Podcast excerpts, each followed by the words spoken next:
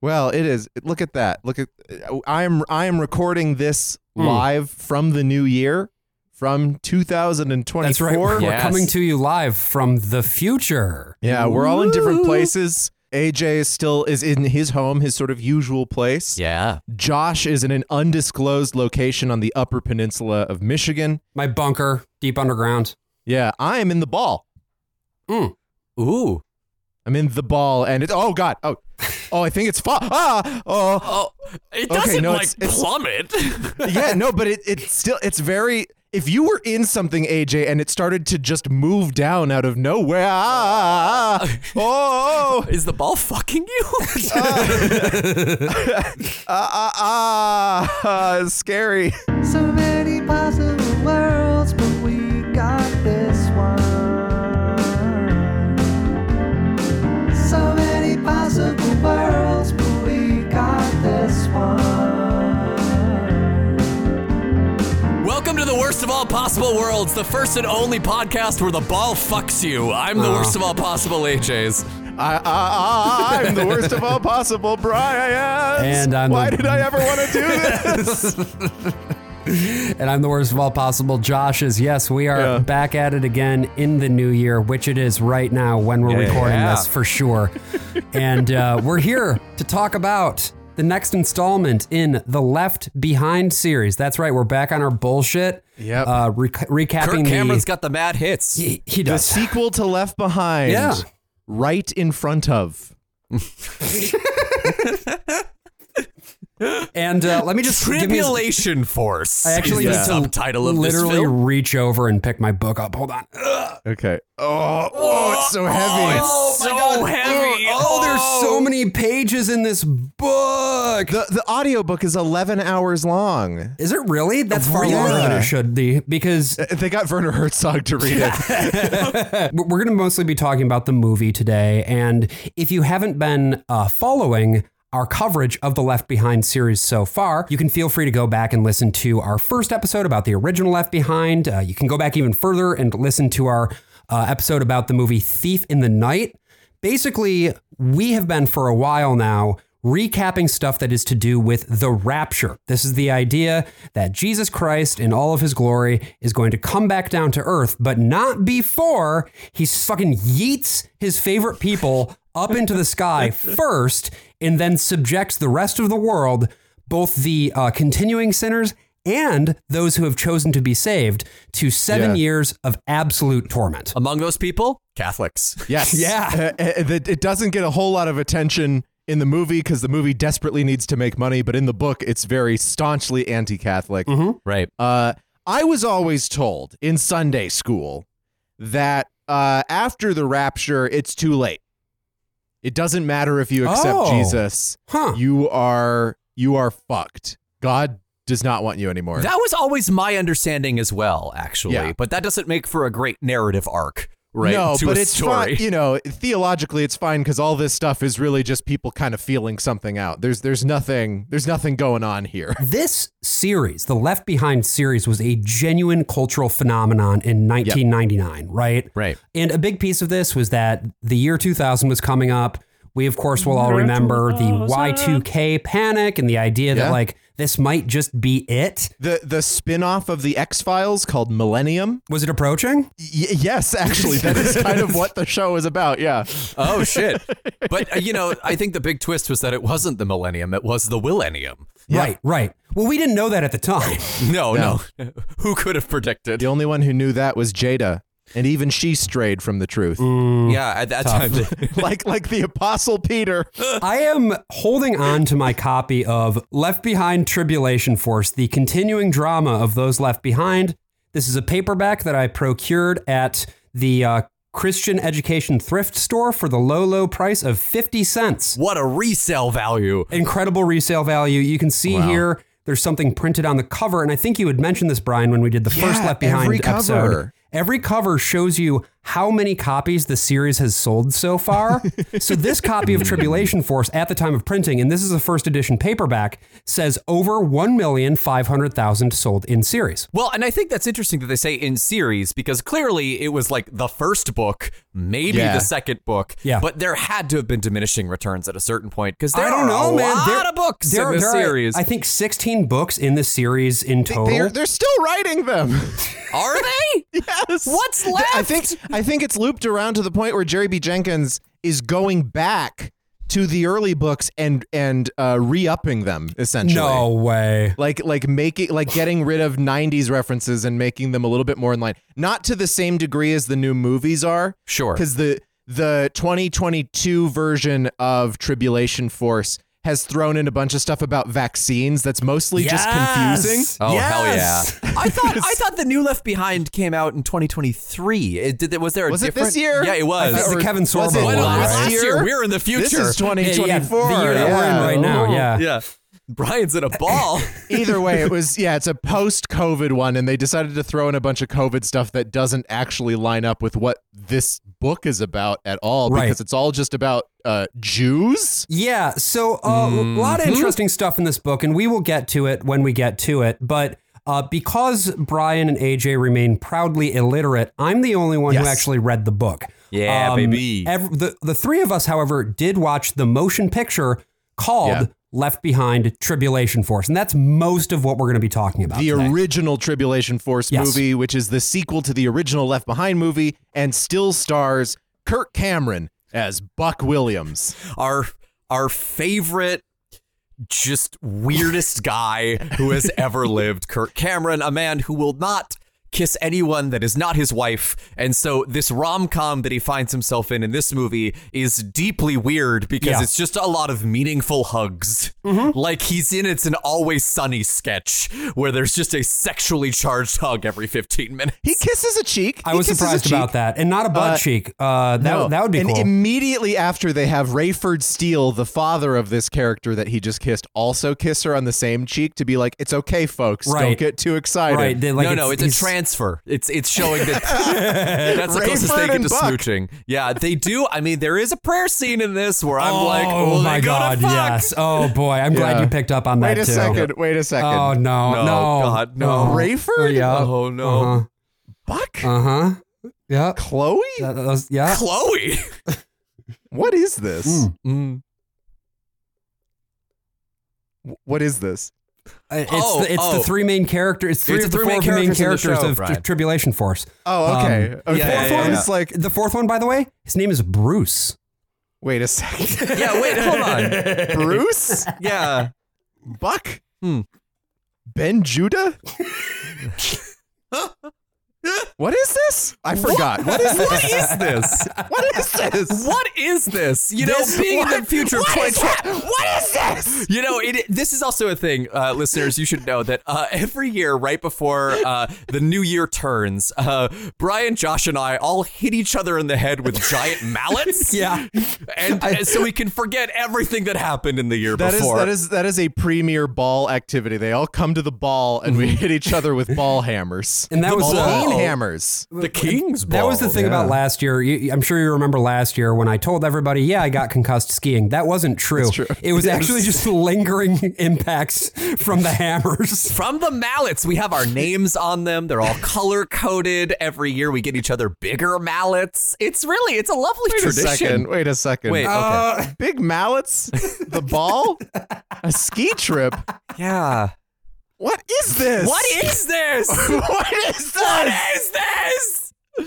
I'm asking you. So here's so here's the thing. This this movie is produced by Cloud Ten Productions, which That's to one me more than Cloud Nine. I Well, made that's that the joke thing. last year. doesn't it doesn't it always feel like this time it really hit me that like uh, uh, it's got like an our amps go up to eleven vibe. yeah, yeah. Uh, when when these opening credits came up, I was on Cloud Ten. I was like, "We Yeah. are so Mm. Oh, fucking. we are back, so dude. fucking back. It's it's the fact that it's like a missing persons board, but it's only kind of halfway filled out, which is Right. what Well, this and you- whole movie feels like. It's like they're half filled at best. Every single one is maybe half done, which it like in terms of production design, it feels like all of these things were just like, yeah, good enough. Yeah, Like, yeah. No, exactly. The the, the, the like half filled uh, wall of missing people is, I think, emblematic of this film overall. This film somehow feels even lower budget and lower effort than the original Kirk Cameron left behind, which is really Yeah. saying something. Yeah, it's like when you watch the Atlas Shrugged sequels. it's like clear that they just have a smaller and smaller budget. Mm, mm-hmm. Which Brian does every Christmas. He sits Oh, down yeah. with his family and goes through the entire Atlas Shrugged quadrology.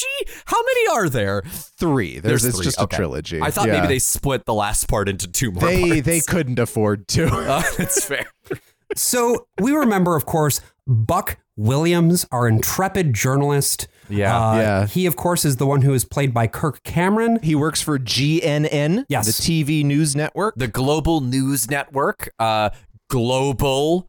News Global. Network. Homo. Oh, uh, and also, you know, this is a guy who's never found a suit that has fit him in his Correct. entire life. Correct. He is always he's always just like, no, I want He's- it bigger. He's so small. He's just a very small man. wee And there's nothing wrong with being a short king. It's No, just that for absolutely some not. reason they are completely insistent on in you know who knows to what extent this was the creators, the directors, fucking you know Kirk Cameron himself insistent on trying to make him be like a big tough guy, and he's This just suit not. must make me large. I must be large in wearing my suit. David Burns suit. Yeah, I know. The- he, he, it was just like stop making sense for the entirety of the costume design for this film. But uh, yeah, Buck is, you know, delivering one of his famous, I guess, monologues because he's on this news station and he has captured the attention of one Nikolai Carpathia, who we might remember is, in fact, the Antichrist. Oh, But the post-disaster cleanup is not the only issue facing overstrained governments around Look the world. at this. Acts of violence, theft, Young. and property crimes are at unprecedented Energetic. levels. Honest. What is this? what is this? Let's talk about Yeah. Gordon Curry's performance here. Tasty. tasty. Who, who doesn't love some curry? Go on. It's very tasty, spicy, but not too spicy. he is actually probably the most charismatic actor in this film. Uh, he Yeah. has made a choice to make Nikolai Carpathia Russian for reasons that are very well, well- he's Romanian, and that is a that is a pitch perfect Oh. was gonna Romanian say- accent Oh, well, if I ever heard The funny one. thing is, I know we have Romanian listeners. So, Yeah. Romanian listeners, let us know in the Yes, comments or over social sound off. media Yeah. uh, how accurate that Romanian accent is. I know it's great. Is that in the books? is that like is that Yeah. accent written into the books? Well, okay. not the not the accent, but That the would be fact funny. that he is yeah, it read out phonetically. No, but the fact that he is Romanian is very very important in the books because of the fact that so much of the narrative of the books is guided by Tim LaHaye. Who Yeah, will right. remember is sort of he's not the guy writing this, but he's the guy giving Jerry Jenkins notes on it He's the needs to ideas be man. this way. It's very important to him that the guy be from Romania because then it fulfills the prophecy that he'll be Roman, yeah, which is not Yeah. how this works at all. Oh and my it's- there's- God, what? There's also like a communism angle. If I remember Yeah. correctly, Nikolai Carpathia has two gay dads, I think you're right, and he and was, he's born from artificial insemination because they're like Marxist fag scholars. Or but he like overcame you know the the, the constraints of uh, Ceausescu's Romania, and I, it's it's Yeah. a it's a mess. It's a, but it's he a fucking also, I mess. mean, in this this movie kind of casually throws out that he was stabbed as a child, Yeah. which I Yeah. guess is. I, I, I was unclear if that was made up or that was a thing that actually happened. right to the like there character. there's so much in this story in particular that relies on information that you should just receive earlier Yes. right you could even Right. receive it in the movie you could have nikolai talking about like oh yes when i was a small boy on the farm and i got stabbed by the tractor or whatever Yeah, yeah, and yeah. then you have ben judah could just be introduced as a character at some point before the third act of the film right? Yeah. Well, and, And- but no these are all things that do happen in the book. The Yeah. problem is that the book is unbelievably fucking boring. Like even more boring than the movie Yeah, because it's which is so saying something. up its ass with these like specific detail things that are not particularly salient to the plot at all. yeah, this is like if Marshall Younger wrote a book. Carpathia's plan is to bring the whole world under one government. This will be under the governing auspices of the United Nations, uh, Mm-hmm. which is he is going to rename the global community because he is Globo Homo. global And citizen that's Yeah. right. one currency, baby, and that currency Yeah. is Popscoin. yeah, yeah. Every every currency has collapsed. I, he's in this UN meeting with five people. Yep.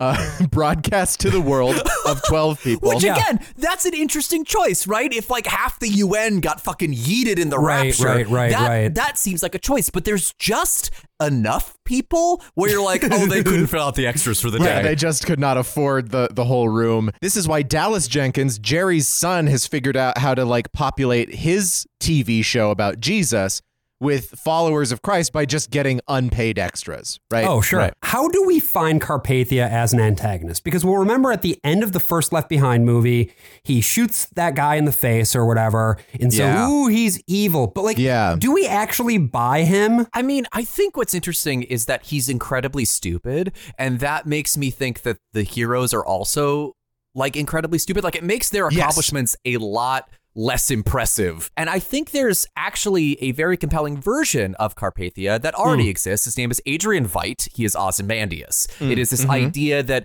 he is trying to do the greater good of the world, but just has this like very warped idea of what that is. It- had we seen him actually take like more violent steps or like do things that were just more evil, then I Yeah. would have bought him more as a demon than just like showing him with hollowed out eyes at one point. this is like a 15 book series so he's still ramping up his evil because i don't know they're under the delusion right now that they're going to somehow be able to make a movie of each book which is just not of course not going to happen they make one more movie called world at war which tries to condense a few things but like yeah they need to build it up now because they, they already they already uh, dropped the shoe in the first movie he shot two guys Right. and then hypnotized people so Yeah.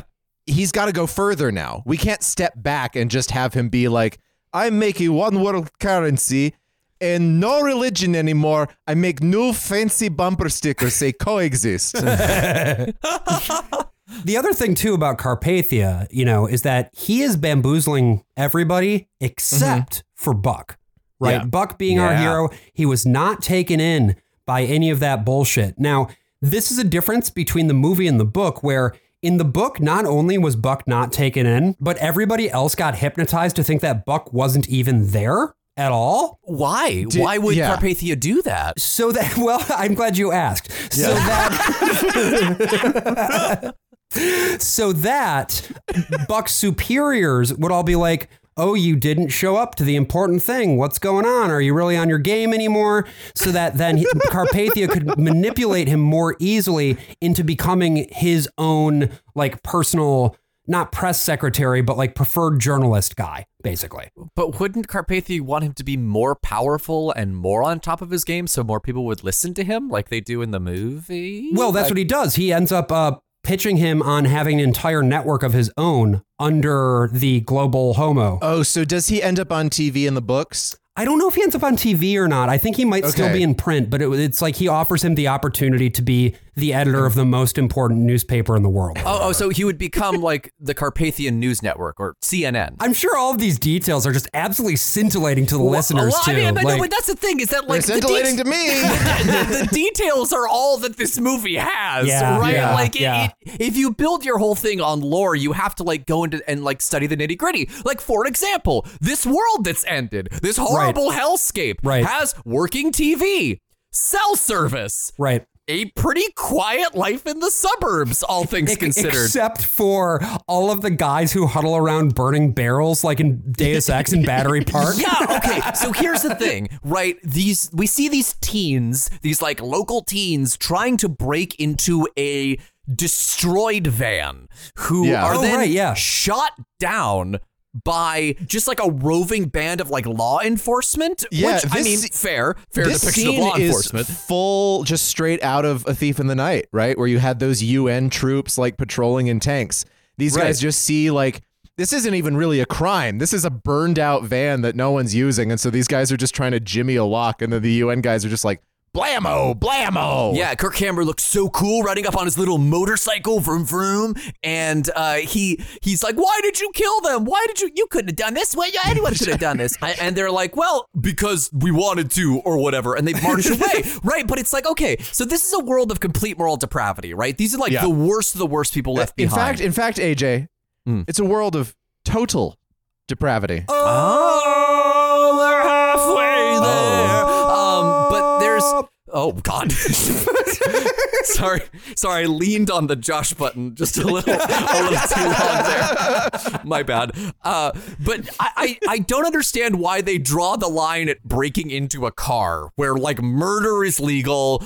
Ever people are having sex in the street or whatever. But Well, like people you are break having into this sex one in the van. street, AJ. That doesn't happen. You you can't just insert your own fantasy into this movie. Well, then what's Yeah. the, what's being what what's the depravity then? Well, and, and that I they think don't spe- show it. It's the Yeah. Adventures in Odyssey problem, right? Right, right, I- I right, think right. this speaks to the historical presence of this and A Thief in the Night, whereas A Thief in the Night, which had even less money and couldn't afford any extras, when they show the UN troops patrolling, all the streets are empty, right? All of downtown Des Moines Right. is is That's right, devoid yeah. of people, Which whereas is here, how things would be under martial law. You wouldn't Right. go outside.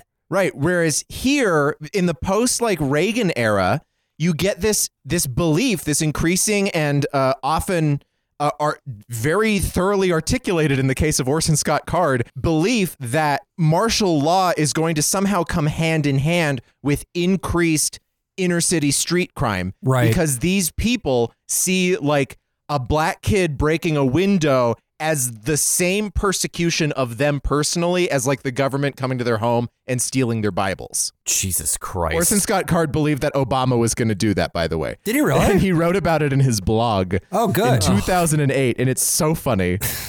that man has taken the closet to the ultimate extremes. that man is so gay that he just became Hitler. I want to I want to talk a little bit about the dialogue in this movie if we could uh, because I know we're going to get into like the lore specifics but I just want to give a shout out to how deeply and specifically terrible the dialogue is. Oh, yeah. Because even Josh you sent us over a couple of things cuz I Brian and I are illiterate but you did send us over some pages Yeah. uh, from the book little excerpts Yeah, they got here those or little there. funny pictures all over them and the lines. in the lines. So I, I, I, when I read them, sometimes like sounds happen in my head. But Sometimes I get fluids coming out of parts of me. wait, fluids coming out of parts of you? Hmm. Hmm. What?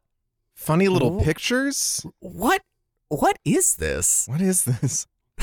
Anyway, so there's a bit where the this piece of dialogue uh, comes roaring to the foray, and it goes a little something Yeah. like this. It's only natural the people are going to try to return to the ancient symbols of their religion to find answers. You can't just shut down the Wailing Wall.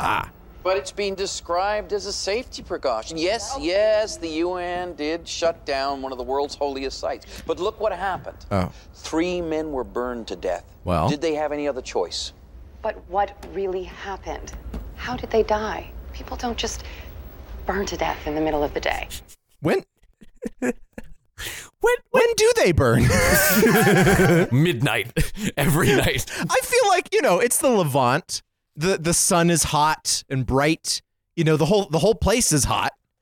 That's when I would expect someone to burn to death. Right. Honestly, I don't understand the point that it's trying to make. I don't understand the sentence structure. It has to be a quote from the book, right, Josh? Yeah, I think it is. I mean, so here's what this is ta- this this is all referring to, right? Is that there's these two guys, and they're hanging out by the western wall uh, Yeah. Mm-hmm. of the temple in Jerusalem, right?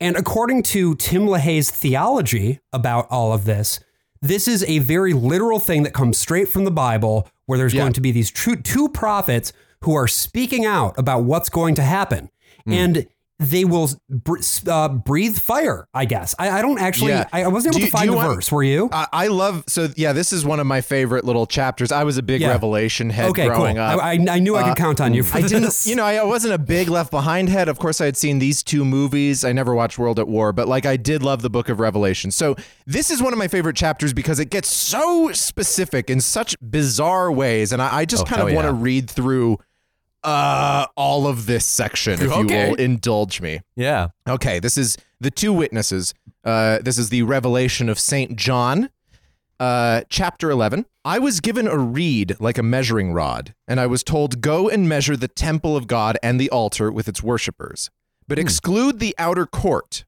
Do not measure it, because it has been given to the Gentiles. They will trample on the holy city for 42 months. And I will appoint my two witnesses, and they will prophesy for 1,260 days clothed in sackcloth. I don't know why I said sackcloth that way. Clothed in sackcloth.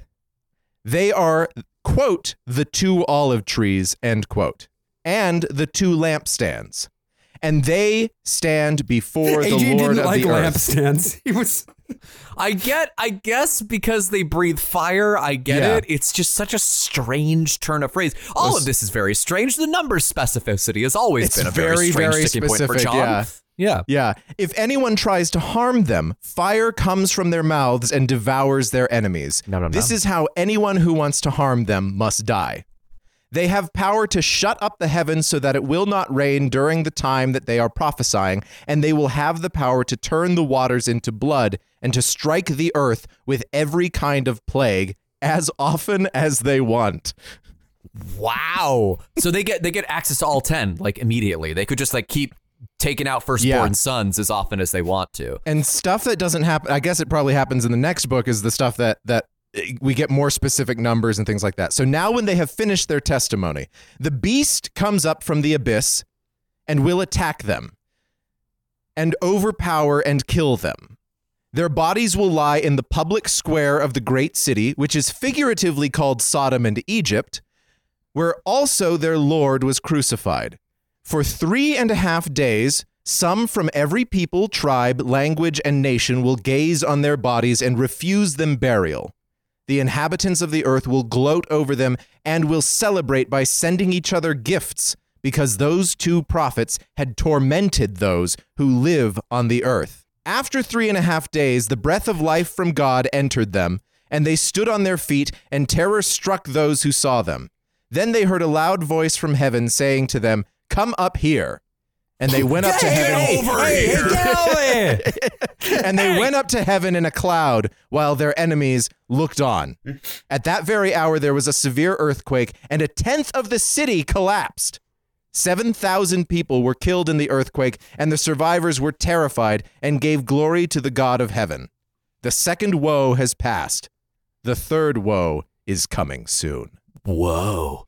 and there it is! these two guys in the book especially are the focus of most of it which again Yeah, is they not should Yeah. be. which they should be because they're it's kind of cool i Yeah. actually do want to They're read mutants for God's sake. yeah, I mean, like, w- one of the few times that Jerry Jenkins is actually a compelling writer is when he's writing violence.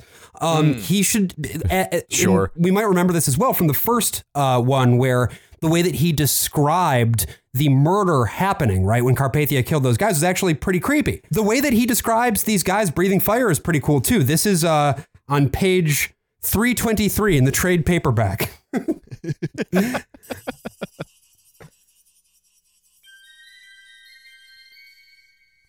Buck reached into his bag and turned on the tape recorder as the man ran to the front of the crowd.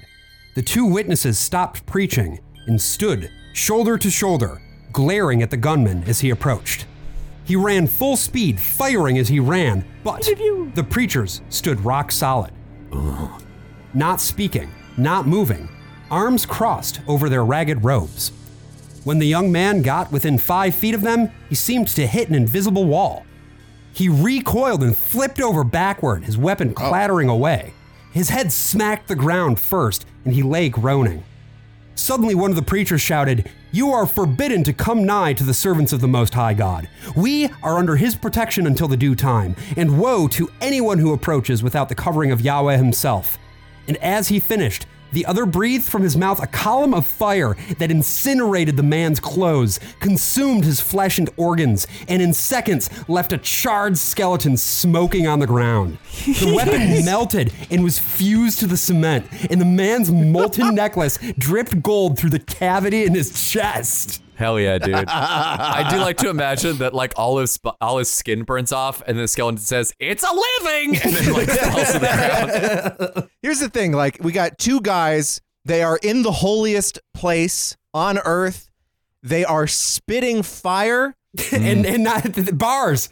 Bars. Hmm. Dropping They are bars. speaking in a way that all people from all backgrounds, countries all over the world can instantly understand. These men are podcasters, folks. so the question is which one of us has to go? Oh, it's me. It's 100% me. I'm the guy Oh, okay. who ran into the invisible wall and said it's a living before disintegrating. it's like it's like Ken in the Barbie movie, like trying to surf and then he hits the Yeah. wave and he just spins around a million times. Uh, but yeah, I mean, so the, these guys. I'm just Ben Judah. Uh, thanks, AJ. So these ben guys. Judah's Mojo Dojo Casa House. yes, we're back. We're cooking with no, keep, fire. no, keep going, keep going, keep going. We're spitting fire. Uh, Keep going. That's, that's it. That's all I have. Okay. I do. I Uh, do. Think I it's- wasn't I wasn't a huge fan of the movie. Oh, Barbie.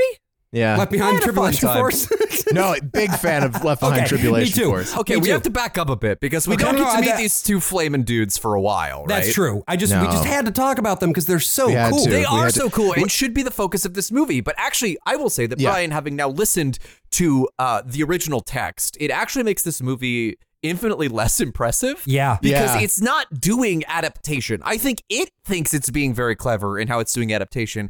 But what it's actually doing is just very literal. It's just Yeah, a very like, literal reading. of The, but like these guys too, it's like it's also not literal enough because Mm-hmm. it's like, oh yeah, these guys just stand by the wailing. The, the, the, the, the book makes it clear they're actually ambulatory. They're walking around and they, they can stomp their feet and kill all the plants around them, right? Right. They can just do plagues at will. These Right. guys are fuck. They suck. They're No, awful. they suck in the movie. They're just standing there with these fucking children's Bible pageant ass costumes. One of them is wearing fake teeth for some I want to reason. be clear. You can watch this movie on YouTube. Uh, just cut ahead to the last half hour or so, skim around and look at this because this is one of the that is one of the funniest scenes. It's in the really film. funny when they But, actually like, blow the fire. Yeah. But if they got really into the weird, like uh, ancient Hebrew gematria, kabbalistic Mm-hmm. stuff that's in the Book of Revelation, it would be much more interesting. But they still have to kind of keep their Tom Clancy esque yeah. tone. No. What we get instead is what everybody loves: office politics. yeah. Uh,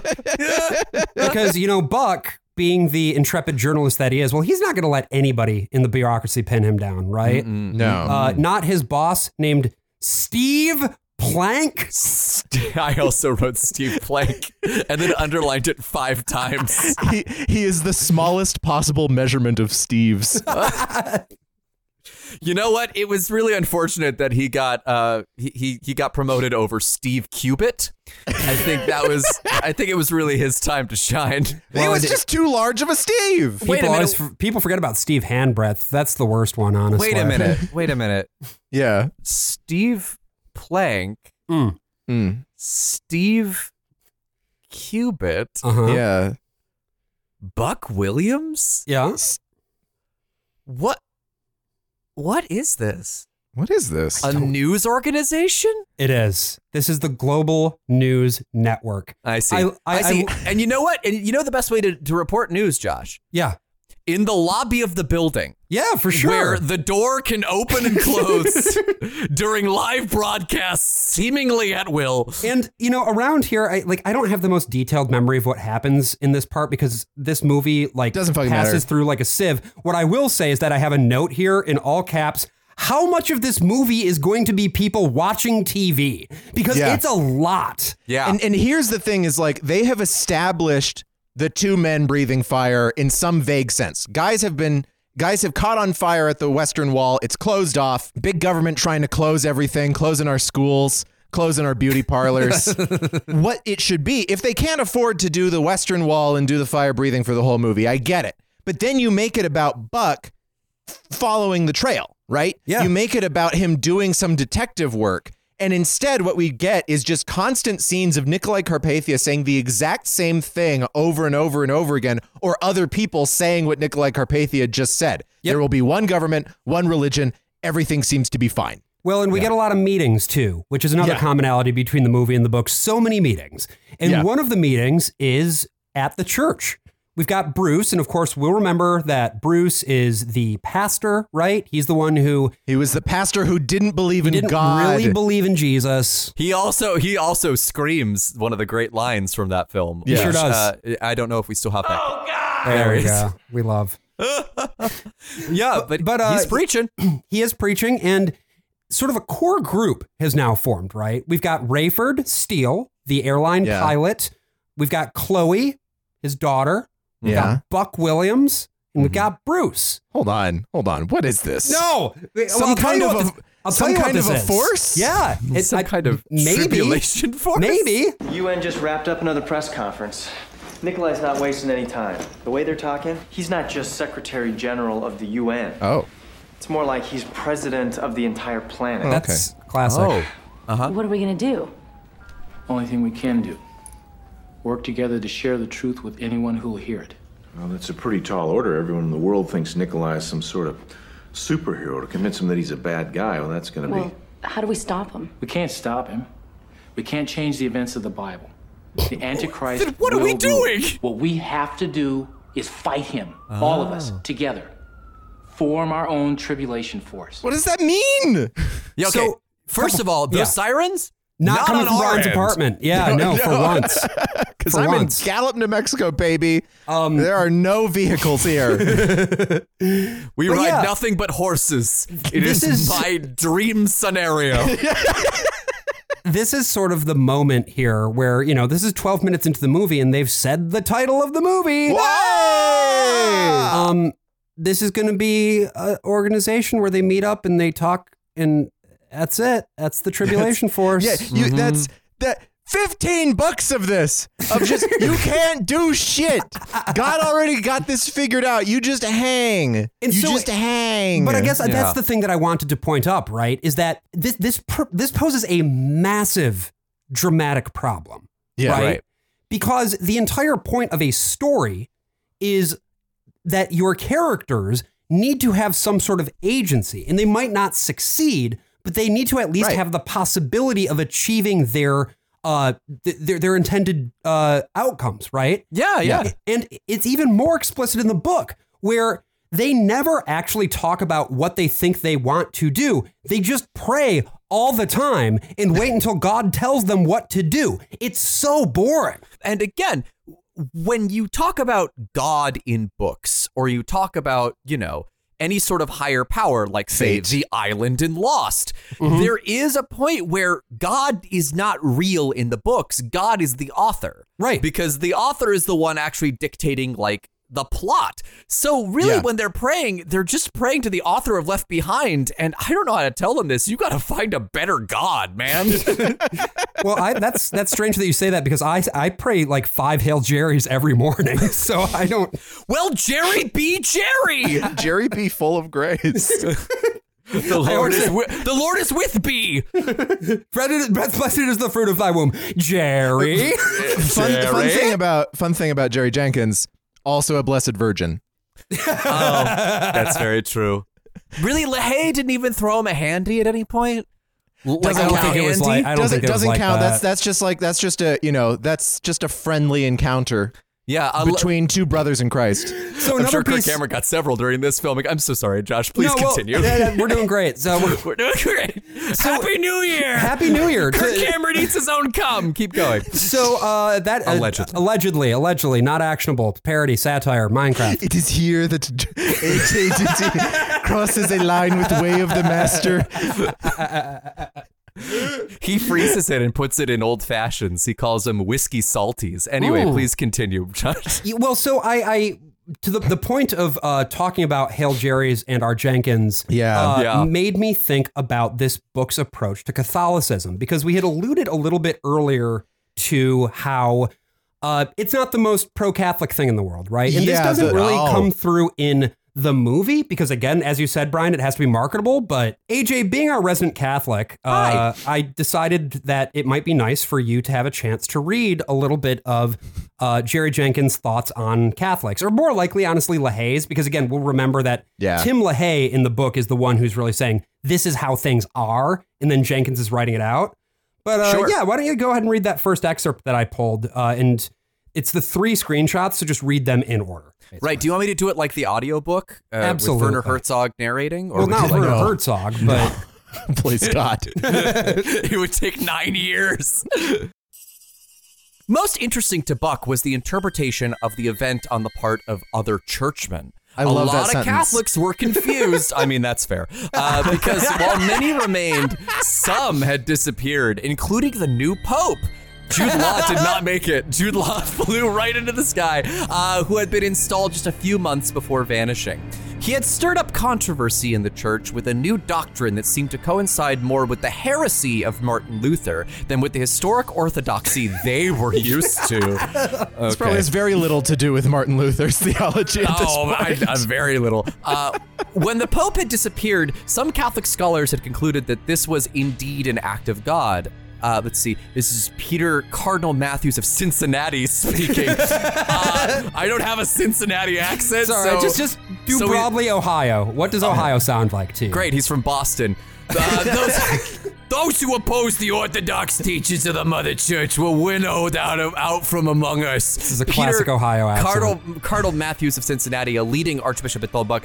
The scripture says that in the last days it will be as in the days of Noah. And you'll recall that in the days of Noah, the good people remained and the evil ones were washed away. so, Thanks, thanks, Archbishop Bart Rathbone. so, Buck concluded, the fact that we're still here proves we're the good guys? So Buck, Buck, in your estimation, is sort of like weenie Sonic the Hedgehog. Yeah, pretty much. Cool. Uh, well, he, I mean, he's Kurt Cameron. Uh, it's like if Sonic was a bottom for once. I wouldn't put it so crassly, Archbishop Matthews has said, but yes, that's my position. what does that say about all the wonderful people who vanished? That perhaps they were not so wonderful. And the children and babies? The bishop had shifted uncomfortably. Had shifted? Oh, right, because we're still in the past. The bishop This had is horrible. This is Yeah, no, I horribly know. written. Jesus. Yeah, he had actually shifted two lines ago, but but Jerry only now noted it. yeah. It's the immediate past, yeah. that I leave to God, he said. I have perhaps, I, I have to believe that perhaps he was protecting the innocents. From what? I'm not sure. I don't think apocryphal literally, but there are dire predictions of what might yet to come. So you would not relegate the vanished young ones or the winnow- to the winnowing of the evil? No, many of the young ones who disappeared I baptized myself, so I know they are in Christ and with God, and yet they are gone. They are gone, and we remain. We should take great solace in that. Few perhaps take. Oh God, now he's getting a little Sonic in me. Uh, few people take solace in it, Excellency. I understand that. This is a very difficult time. I myself am grieving the loss of a sister and an aunt, but they had left the church. They had. Oh boy, dare to pose the teaching. Wonderful women, most kind. It's going down now. Th- Your your accent is bleeding into so many different territories. You're actually going to, at some point in this episode, accidentally recreate a real Romanian accent. yeah, we'll get there. We're get, we're just shoving them all, all together. We're we're becoming more and more Roman as we go. Yeah, yeah, yeah. more, more an antique Roman than a Dane. yeah. Uh, well, when in Rome, do a Romanian accent, I guess. Most earnest, I must add. But I fear they have been separated as chaff from wheat. Yet those of us who remain should be confident in our standing with God as never before. Buck had been bold enough to ask the Archbishop to comment on certain passages of Scripture, primarily Ephesians 2 8 through 9. For by oh, this is just quoting This the is Bible. just the now. Bible, This is yeah. no one speaking. This is just the Bible. I, I can Um, I can say this one in, in yeah, my please Bible ask the voice. Bible.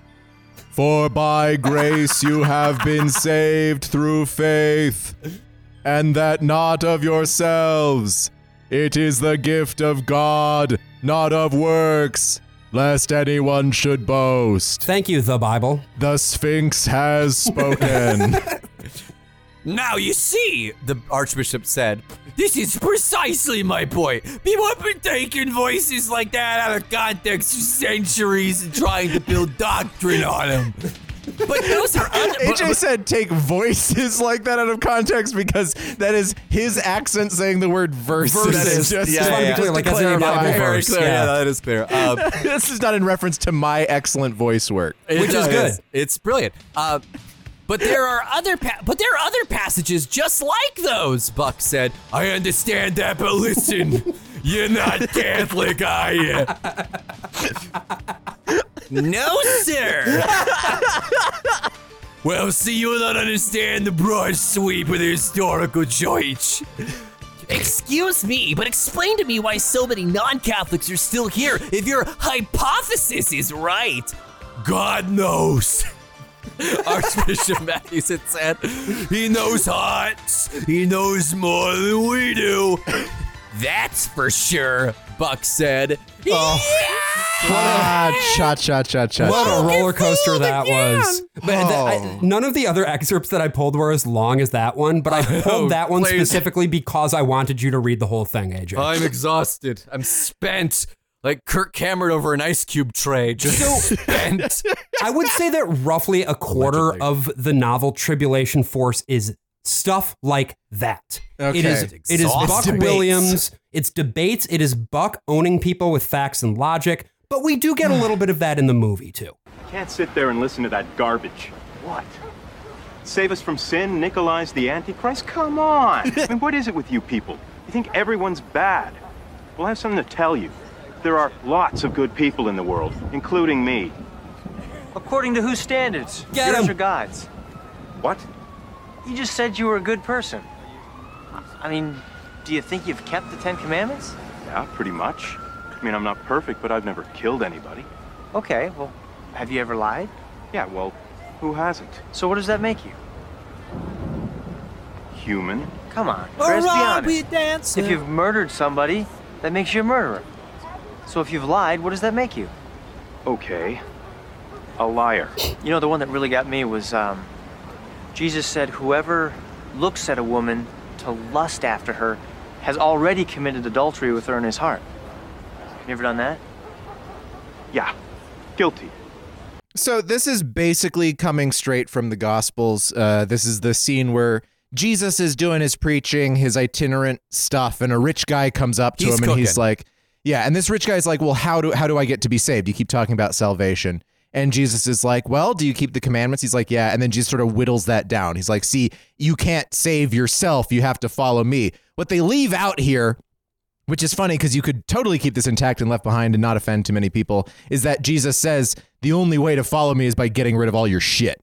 Right. Sell all of you, all that you have, and come on the dirt road and f- and literally follow me.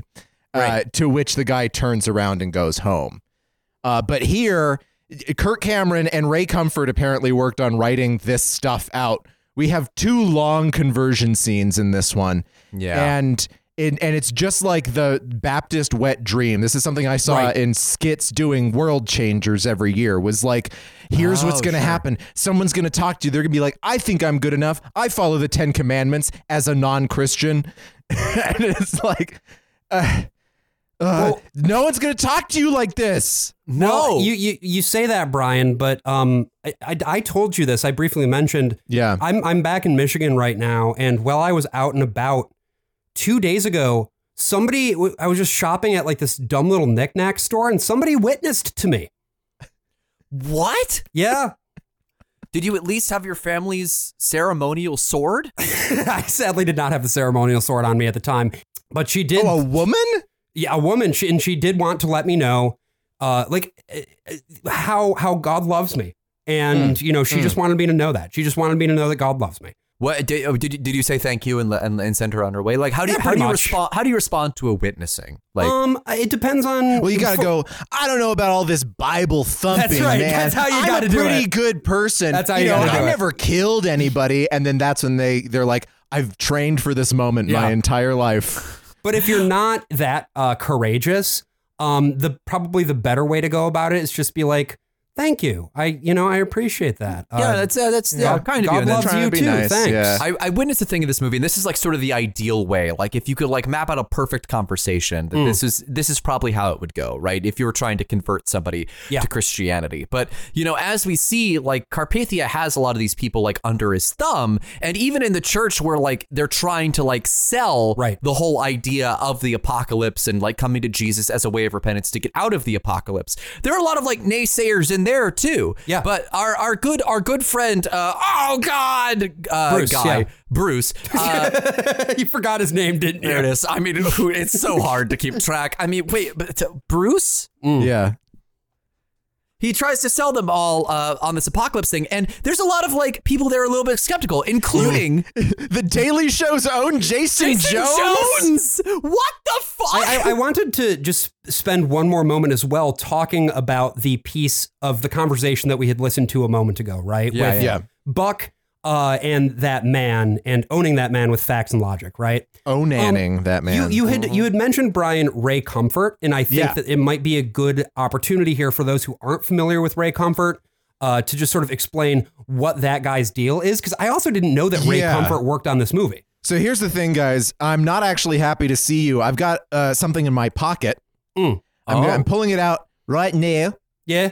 This is an atheist's worst nightmare. Oh no, it's a banana. That's my worst. That's an atheist worst nightmare. Ray Comfort hosted a web series, and I think it was also on TV with Kirk Cameron called The Way of the Master. Where uh, he talks about how evolution is fake. I remember when when I was starting college, he had just put out a documentary about abortion, where he would go up to people, uh, shove a microphone in their face, and just say, "You ever heard of Adolf Hitler?" And people would be like, "What the fuck did you just say?" yeah, Adolf Hitler. Yeah, the guy who did the Holocaust, World War II. Please tell me he was doing this shit like in Germany. He was doing this in like Venice Beach. like he's like walking up to the fucking like Gold's Gym weightlifters and being like, "You ever heard of Adolf Hitler?" so Ray Comfort would go around and he'd just do this thing about you know who Hitler was. Have you heard of Adolf Hitler? No, You don't know who he is? no. You know, it's not that people didn't know who Hitler was; they just had no idea what the fuck he was saying. The impression that y'all are giving is that he sounds Romanian. Am I wrong? so Ray Comfort like explains the Holocaust and all the people that died and everything, and then he's like, That's like the really that's like a really shitty version of Joe Para talks to you. Ray Comfort explains the Holocaust to you. and and what he does is he then is like, well, you know how many babies are aborted each year. It's it's the same as the Holocaust, really. Oh, and uh, oh god, and, and yeah. So he's just like, yeah. So when you abort, you're doing the Holocaust. That that's this is his thing. This is his shit. Sure. When I was looking up, um, there's a there's a section where they're talking about how Nikolai Carpathia he's going to get a peace treaty with Israel, and that's that's the worst thing in the world, right? I was looking up whatever verse they thought they were referencing with that one. It's Oh, some yeah. verse in Daniel, not important. But what I found on my first Google result was an article about uh, whoever negotiates peace between Israel and Hamas in this current conflict. There's a brand new article is going to be the Antichrist. I click through. Who wrote that article? Was it fucking Ray Comfort? It was Ray fucking No Adolf Hitler way! Comfort. My God. Atheist worst nightmare. He's probably said this about millions of conflicts before. Here's the thing: is that with with with Kirk Cameron, with Buck Williams and Kirk Cameron, who are who are two different guys actually, Hmm. um, they have made a comfort. uh, out of out of ice. It's a very famous tourist destination. it only lasts a very limited amount of time because Kirk Cameron just gobbles that shit up pretty quickly. you know, you have it's a very limited window, but you too can can get can. It's like a salt it is lick. a limited window because it's so milky white. so a- as as we saw the Daily Show's own Jason Jones in the pew in the church just before this sinner got owned. The whole reason Sinner Man busted out of this church in the first place is because he's hearing some uncomfortable truths about everybody's new favorite friend, Nikolai Carpathia. Now, who is this first horseman? I believe he represents the Antichrist. Why do you believe Is he that? going to kill us all? No, no. Other passages make it clear that he will triumph not through force, but through diplomacy, that sounds fine. through peace, through a false peace that promises world unity. Does that sound familiar to anyone? That's what Nikolai Carpathia is trying to do. And, uh, and we also we get a PowerPoint presentation along. yeah, with you this, see, right? you see, like the guys breathing fire at one point. You see the this guy on a horse. Yeah, and that. Oh shit! Oh wait, what's what sound? What's that sound? Fuck! God Galloping damn it, in the AJ. distance. What? What is? No! That? What is that? Ooh yeah. AJ's horse corner. so the horse here. yeah. uh-huh. It is, it is it is one of the four horsemen of the apocalypse. It Uh. is Yeah. Mm-hmm. specifically the the horse of war. It is this it is this uh, giant white stallion that uh, is giving some really like half lidded eyes at you. Uh, it's Yeah. giving some real cry havoc and release the dogs of me vibes. I'd like to get a couple of my closest friends together and puppeteer that warhorse till we all win some Tonys. this has been AJ's Horse Corner. Ooh, yeah. AJ's Horse Corner. Is is is is winning a Tony what you call it when you make your dad laugh? yeah. Oh. that's his name. that's, that's, that's his name, Antoinette Diddy. That's what Tony is short for. Couple pieces here as well. Like we've got this sermon. We've heard Buck own that man with facts and logic. The thing about that man Yeah. though Yeah. is that he's sort of a stand-in for all of the people who are still won over by Carpathia, right? Yeah. And this man decides that he's going to fucking kill himself. Yeah, by uh, by playing spin the gun, which is a classic game to play. He- You know, you've you've probably seen some famous images of of people spinning their guns. Walter White comes to mind, right? Yes, he's got yes, that. yes, yes. He's just spinning around, and then the gun happens to point to a potted plant that then becomes very important to the very Yes. end of of season four. Right. And th- this guy has never spun a gun in his life, and he No. is. He is fighting for his life to get that gun to spin. He's I getting don't his think whole he's ever hand on held it. a gun in his life. No. The way that he was like holding the very strange. Very, very Yeah. strange. Which is also like you can do that. You can do that. Like this is a guy who's never owned a gun and he's gone out to buy it and he's gonna Right, but you need to make that the choice. Uh huh. Yeah, you can't have him like pretend to be fancy. with the Right, spinning, they're yeah. like, you know, it's cool. You know, it's a cool thing I saw in a John Woo movie, a guy spinning a gun while he was Right. thinking about killing himself. It's like, uh, just don't do it. Um, so Ray, uh, not Ray Comfort, but Ray does come to comfort. Rayford Steele comforts this man who I guess is his friend, maybe another Yeah. pilot. I don't know. Yeah, basically, He brings Rayford, him a banana. Rayford has invited this man to church. Yeah. But because Buck has decimated him with facts and logic, he's like, well, I got to kill myself now. Um, Yeah. nice witness there. So, so basically, Ray is confronted, like, he has to do a persuasion roll, right? Yeah. And, Yes, he uh, does. he passes. So if there's a God and there's a heaven, why are we here? Why aren't we in heaven? Because we weren't right with God. Wait, hold on. No. Chris. Chris, you can pull that trigger. I can't stop you, but if you do, you are never going to see your wife again. Is that what you want? She's in heaven with my wife and my son. She committed to God. And she is in heaven. And if she's not, the if they're hell not, off then my where are they? You tell me, where are they? You can guarantee me that there's not a heaven. Hmm, Can you guarantee that 100%? What if you're wrong? You want to be with them, don't you? I know you do. And they want you to be with them. Now you have got to make a decision. It's the biggest decision of your life. Stop exhaling after every line. What are you, me? You need to trade that gun for God. you need to put your faith and your trust in God, and you need to do it right now. Okay, so question for the two of you. Yeah. Do you think that this scene is in the book? No. I I'm gonna the way it's phrased. You phrase that question. I'm gonna say it's not in the book. Correct. Um, Yeah. But Yeah. like, did, did you have that sense while watching the movie that this was something that was added for the movie? I had that sense.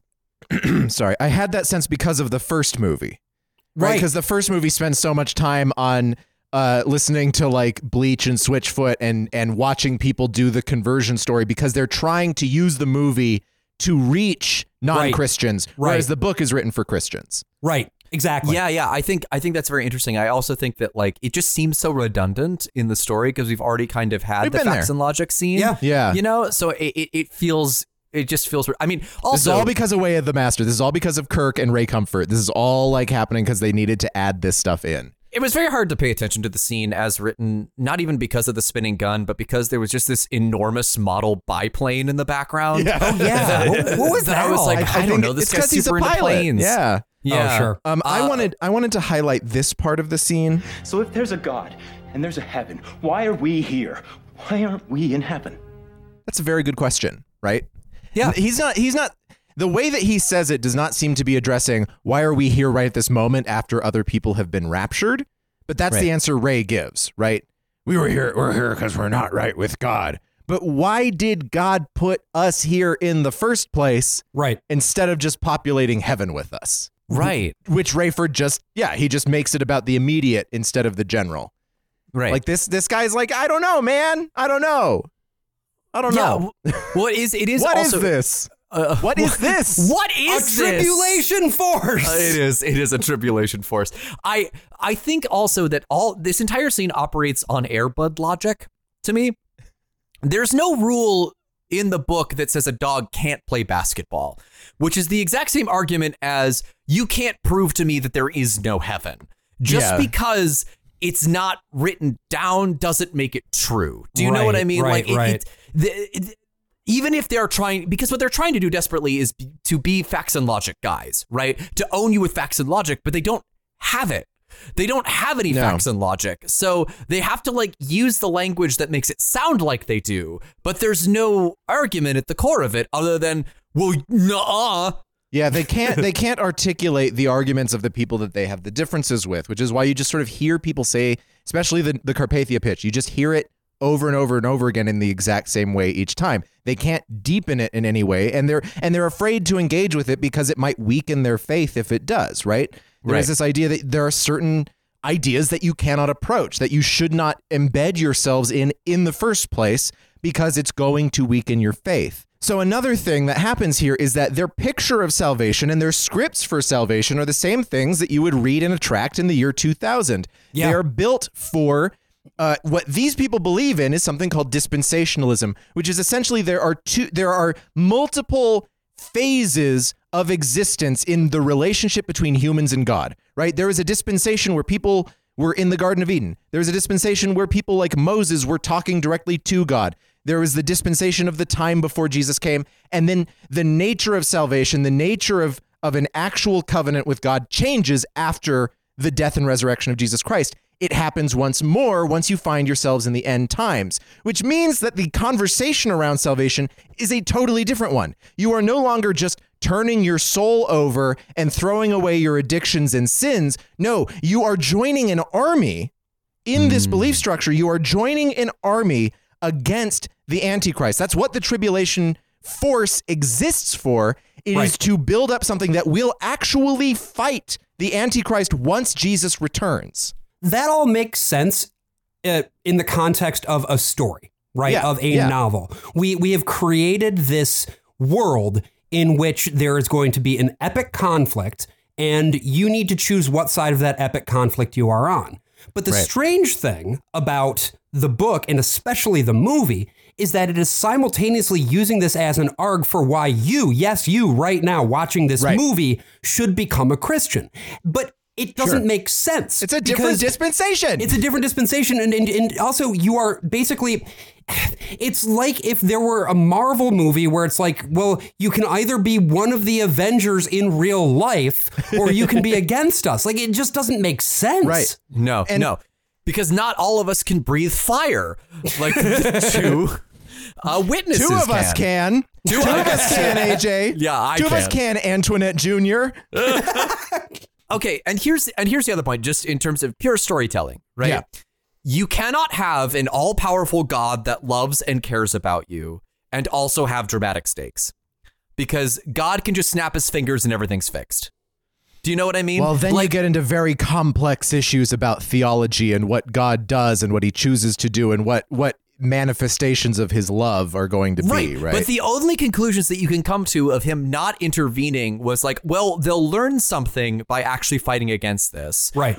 Or he doesn't give a shit. And he's collected the people Yeah. that actually love him all together. And you're done. he's just It's like, over. you're all on your fucking own. Yeah. And so it is it is wild to me that one of the big driving forces of this movie is people trying to convince other people that this God that has abandoned you, that has left you to this destroyed world, Yeah. you should suck up to him anyway, even after he's completely fucked Yeah. you over. And the way that you That's the way that you evil, can man. do that though, the way that you can do that is basically you follow this dictator, you follow that dictator, right? Either the Right. antichrist or the Lord God up above who's the more powerful one.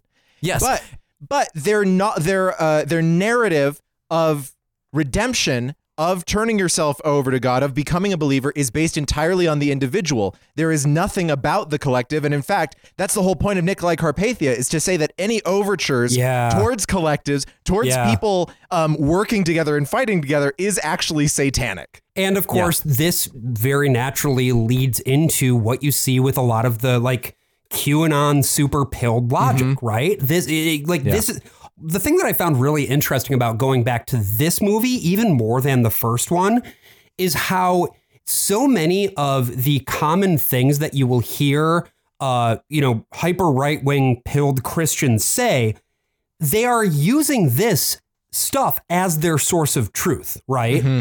And it Yeah. bears repeating none of this is actually, not none of this, but very little of this is actually from the Bible, right? No, this is this is Instead, it 19th, 18th, 19th, 20th, and 21st century theology. and specifically, it is Tim LaHaye's own unique spin on this. Yeah. And so you you it- it's a very strange thing where fiction has sort of become flattened and become part of a prevailing religious narrative because these books and movies were so predominant in the pop culture up until the year 2000.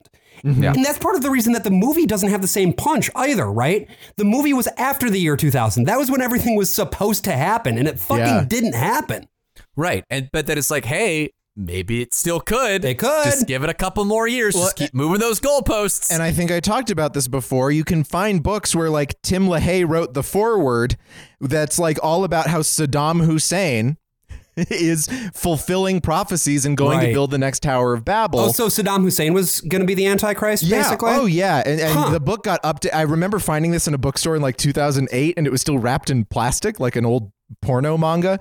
Uh, and uh, and it was like like, updated a- with like a copy of Admiral Husband, for example. Yeah. Yeah. And it was Yeah, like yeah. it was like updated with new information. It's this picture of Saddam Hussein and it's like he's been dead for a few years now. Like it's over. He didn't come back. Right. Yeah, no, of course. After three days. it turns Uh, out that this guy that we were just like uh, working up a war against for really no reason uh, in the early 90s isn't actually all that important at the end of the day. Well, in Admiral Husband, the, the dating Oh. sim, by the Yes. way, the, the Yes. dating sim, Yes. not not the not the original Not manga, the- the manga adaptation. uh, Yeah. but The the, but the hentai. dating sim. Yeah. Um, it's really important to get the patch. Actually, like Hmm. version two is actually a lot better. It includes Yeah. some additional storylines. You have Oh, the cool. ability to uh, romance two admirals' husband, um, which is which is pretty wild. What, what I didn't like was that the patch the patch really kowtowed to the fans.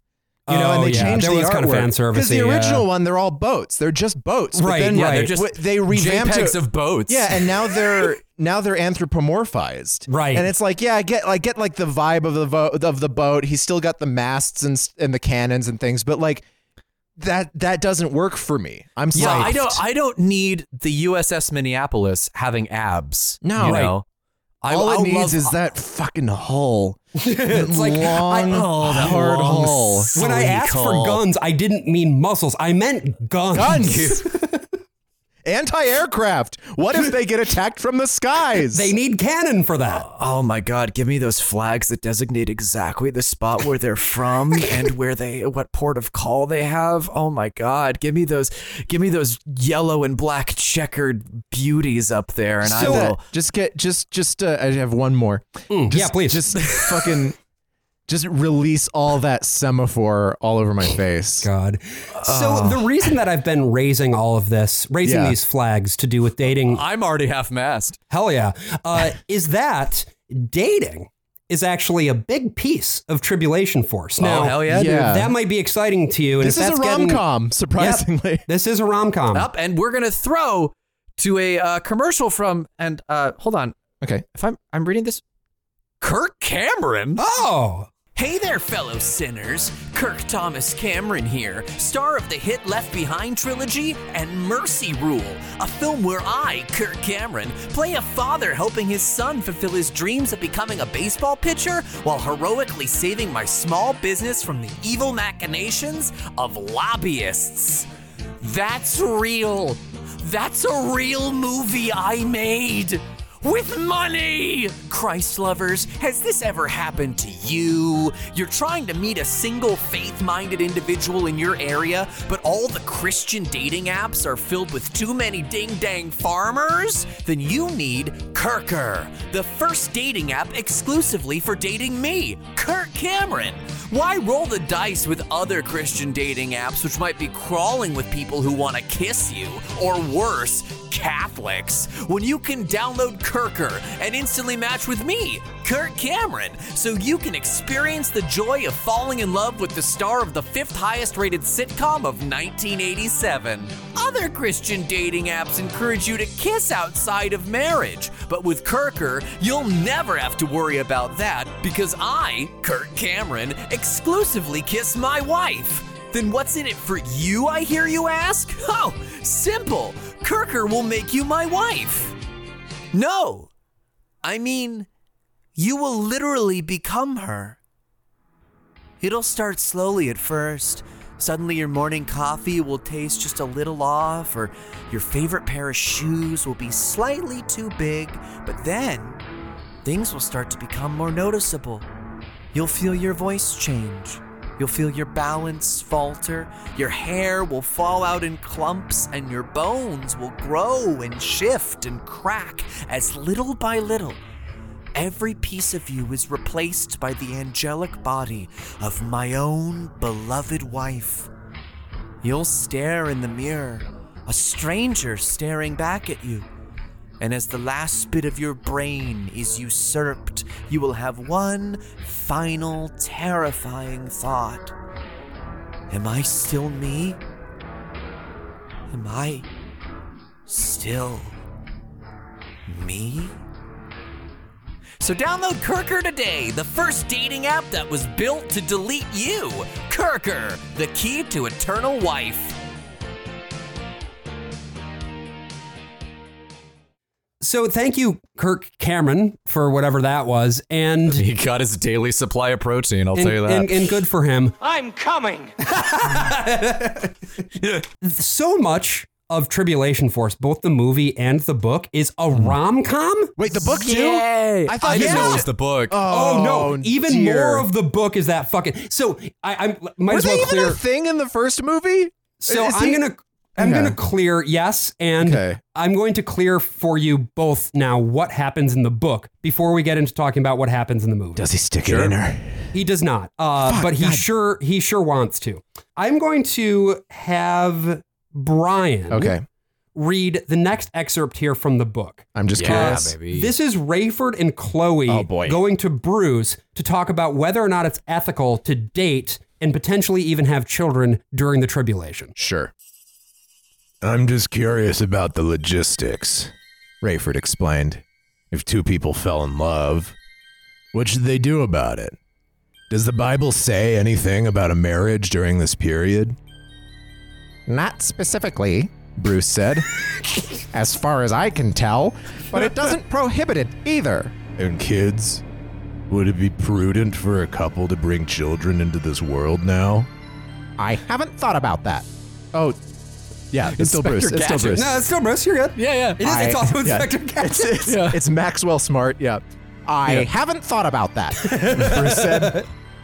Would you want another child at your age? Bruce, I'm not looking to marry again. I'm thinking of Chloe. I'm not saying she has any prospects, but if she did. Bruce squeaked back in his chair. Imagine having a baby now, he said. You wouldn't have to think about junior high school, let alone high school or college. You would be raising that child, preparing him or her for the return of Christ in just a few years. You'd also be guaranteeing a child a life of fear and danger and a 75% chance of dying during the judgments to come. Specific number, so I guess in that way it is very much like Revelations. Bruce rested his chin in his hand, elbow on the desk. True enough, he said. I'd have to advise a lot of caution, prayer, and soul searching before considering that. What do you know? It's Friday. so Rayford here uh, is go is- go gadget antinatalism. go go Uh. gadget anti-Semitism also. Whoa, boy. Whoa. Yeah. Here we go. It's part two.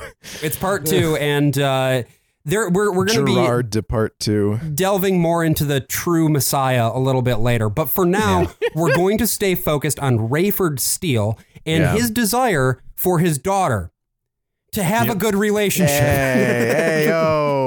Oh, whoa, hey. Penny, you should go fuck my best friend. yeah, we've got a situation here where father knows best, right? Mm. Rayford's Yes. really been seeing that Buck has uh, an interest in his daughter, right? And Mm-hmm. he ultimately has some affection for Buck. Is that an And- and- atheist's worst nightmare in your pocket, Buck? Or are you just happy to see my daughter, Chloe? Let's compare this then with how this sort of goes down in the movie, right? Yeah. Because Yeah. in the movie, oh, Chloe's so mad. Oh, she's so mad. so Oh, She's very mad. Listen, I know that you're concerned about your dad. I do not want to talk about my family. Ooh, Chloe, Oh, I feel like there's something you're not telling me. I think you're a wonderful guy, but I'm having a really hard time with this whole hanging out with the devil thing. I don't even know if you're going to be alive tomorrow. And so Chloe uh, in the movie is, well, I mean, she's just so, she's so mad. And nevertheless, she has strong desires for Buck. And so she goes to his apartment because she wants to tell him uh, how she really feels. And the dress she is wearing is so fucking heinous in this Yeah, scene. it's- It's really bad. Disney It's Channel really original quite movie bad. kind of stuff. I will say she also gives off the vibe of Rachel McAdams in Slings and Arrows. Like I Mm. don't know if it's Okay. just like a very specific kind of Canadian. Yeah, they yeah, found. a different cultivar. Yeah. Well, Yeah. so Buck has had this whole thing where his journalism assistant is back in the country. She has Yeah. backpacked her way to New York and plopped her giant camping backpack down in the middle of the office and is like, I'm in town. My fiance's not here yet. And Buck is like, okay, live at my enormous, uh, like, heavy rain level apartment. Yes, which is in Chicago somewhere? Yeah. Oh, Question mark. I like the idea of Kirk Cameron just trying to reach down to pick something up and failing and reaching back down and Oh failing. fuck! A, a, a fucking David Cage Left Behind game would actually fucking whip ass. I would That be is the so best in favor of way it. that you could adapt Left Behind into Yeah. the I video am game in format. steel. It's me, Norman Jaden. And you'd Open ha- the door. You just have more Canadians. It's perfect. yeah. I, I will say, like half the fucking actors in this movie are Canadian for some Yeah, reason. I think it Well, might it's be shot in Canada. Yeah, it's. I think Mm. it's filmed up there. They just cast locally because they can't afford anything. this movie is getting by on fumes. so yeah, Kirk has decided to cohabitate with this woman, which apparently the movie does not really have a problem with. well, because they're not actually romantically involved. Sure, but Yeah. still, that is temptation. He's inviting True. temptation into the home. You saw Well, fireproof. especially He had to get because rid of this- the computer. The Yeah. scene that's too many boats on it. Exactly. The scene with uh, Admiral Husband. Him he and got his- the patch. journalism assistant question mark. She is very clearly like into him. You know, Yeah. his, his his assistant of journalism. She also wants to protect him, I guess. So he- here she is answering the door when Chloe comes by. I'm looking for Buck Williams. What? What? What? Uh, uh, does Buck Williams live here? What do you want? You want an autograph or something? Is that what you want? Listen, about to Chicky, let me give you seduce her? some advice, okay? You're not the first one to follow him home, so why don't you just uh, skedaddle and go play with some college boys, okay? Bye. That's a strong choice. Yeah, That's no, a she, she strong, does a great strong job as the choice. actor with a terrible script. What also? What is this life that Buck is living, where women are following him home? Is he an Aaron Sorkin protagonist? He is. He is. It also kind of sounds like they have Kenny G like locked in like Yeah. the basement of this Yeah. place. Get me out of here! like just like this echoing, billowy thing in the background. Like it No- does sound very seductive. no but, amount like, of circular breathing will save you from the tribulation.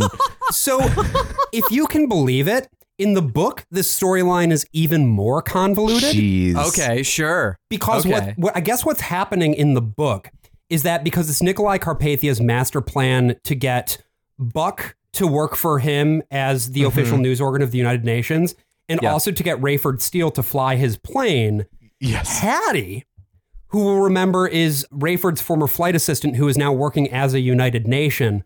Yes. She is like delivering flowers to Buck's apartment Mm-hmm. so that when Chloe sees the flowers getting delivered, he will think that Buck already has another girlfriend, which is then going to naturally Uh-huh. lead Chloe to not want to keep Buck around so that Buck can also go and become a United Nation. Wow, I didn't know I had to hand it to the screenwriters, but wow, I gotta Right? hand it to the screenwriters. Yeah. They made this so much more sensible. Like, how Yeah. does Hattie know Yeah, the they comings and streamlined it. goings of Chloe at all times? That's a that's a very good question, Brian, and I do not have an comments answer. we know of is from Kirk Cameron, and even then he tries to hide the evidence. Right? that hotel is so expensive and it's not comfortable at all. The blankets are inadequate. So here's here's the thing about this whole storyline. It's gross and I hate it. Um, because Yeah, not good. his assistant is playing it like she's the Joker, Yeah. and it's such a huge swing that I have to like admire uh, on a certain level just to like make a choice and like commit to it. Yeah. And clearly not having a director to Yeah, tell there- you anything. there's also a little bit of like a Disney Channel original movie villain vibe to it, which I appreciate. Uh-huh. There is a brief moment where Raymond, Rayford, Raymond, Rayford Steele! Rayford Steele! I used to jack off to pictures of him in in, in, in fucking International Mail in 1992. Wait, really? no, AJ, I'm saying he has the name of a gay porn model. Ah, I see. I see. I I thought I thought perhaps I thought perhaps actor? you- this actor. Oh, I really could did see it it. for you. I could see it. I could s- I could see this like actor you having- had your No, sexual it's not my- uh, awakening yeah. watching Tribulation. Not my kind Force. of guy. Not my kind of but he guy. could be somebody's kind of guy. Yeah, he certainly Yeah. could. He certainly could. I mean, he's- I- I'd have imagine, never like- jacked off to International Mail, but I have been intrigued by it. I jacked off to the clothing- International the- before. The clothing is unbelievable. I actually own a couple of international male clothes, and I'm proud of it. I'm not even ashamed, and I should be. But there is a brief moment where he's talking to Bruce. Hey, I got one right. I Hey, got there you Bruce. go. There you I, am go. I'm worried. No, no, it's Chloe. Chloe is talking to to the to the preacher and says like, "Hey, I really I'm really interested in a guy, but I'm worried he might die." And there's a moment where the preacher's like, "Oh, we're gonna fuck, are we?" And then she's like, "It's it's uh it's it's Kirk Cameron," and the priest goes. Oh, and you just see like this, like dejected. Oh, I thought I had something, and it was like the one real moment of acting. So isn't she a high schooler? This is the other thing. Isn't she? no, she's a college student. So Buck Williams, who's 50 years old, is Depending on the version, Is yeah. dating a 20-year-old uh, canonically, girl? Canonically, okay. is Canonically, he just out of college himself? no. Canonically, I think he's 33, Oh, and she is not yet out of college. She's like 20. I, it's not Oh, good. dear. it's not good. Not- Once not upon to- a time not to in do- the far off land of Toronto, Canada, Buck Williams was dating a high schooler. Not to do age, gap, discourse. but like this is this is just uh, frankly it's It's not un, good. it's unchristian. This is this is giving this is giving uh, the appearance of evil. If you ask Oh, me, yeah. Well, you just wanna like talk about- drinking IBC root beer, you know. You want to talk about the appearance of evil, AJ? Oh, How yeah. about you read the next excerpt that I grabbed? Oh, baby. Okay, sure, sure. Hey, Brian, can I get a little music under this? No. Great. Okay, no, I'll do it. Oh, yay! Okay. Say please. Please. Say please. Please, Scrub Say- Daddy. Oh God. Yeah. oh, God, he's off the floor. you know, Brian just uses that that Michael W. Smith song. Uh, I bet Daddy's got some music for you, baby. Daddy's got some music for you, my my baby, my tiny Can boy. you at least take the spoon out of your mouth? the spoon stays in. Buck was pulling into the parking lot at New Hope Village Church just as Chloe was pulling out. they drew up even with each other and rolled down their windows. Hey, little girl. No. Buck said. No. Is he Do the you know scrub? anything about this church? Chloe smiled. Just that it's crowded every Sunday. Good. I'll try it. So, are you taking the job?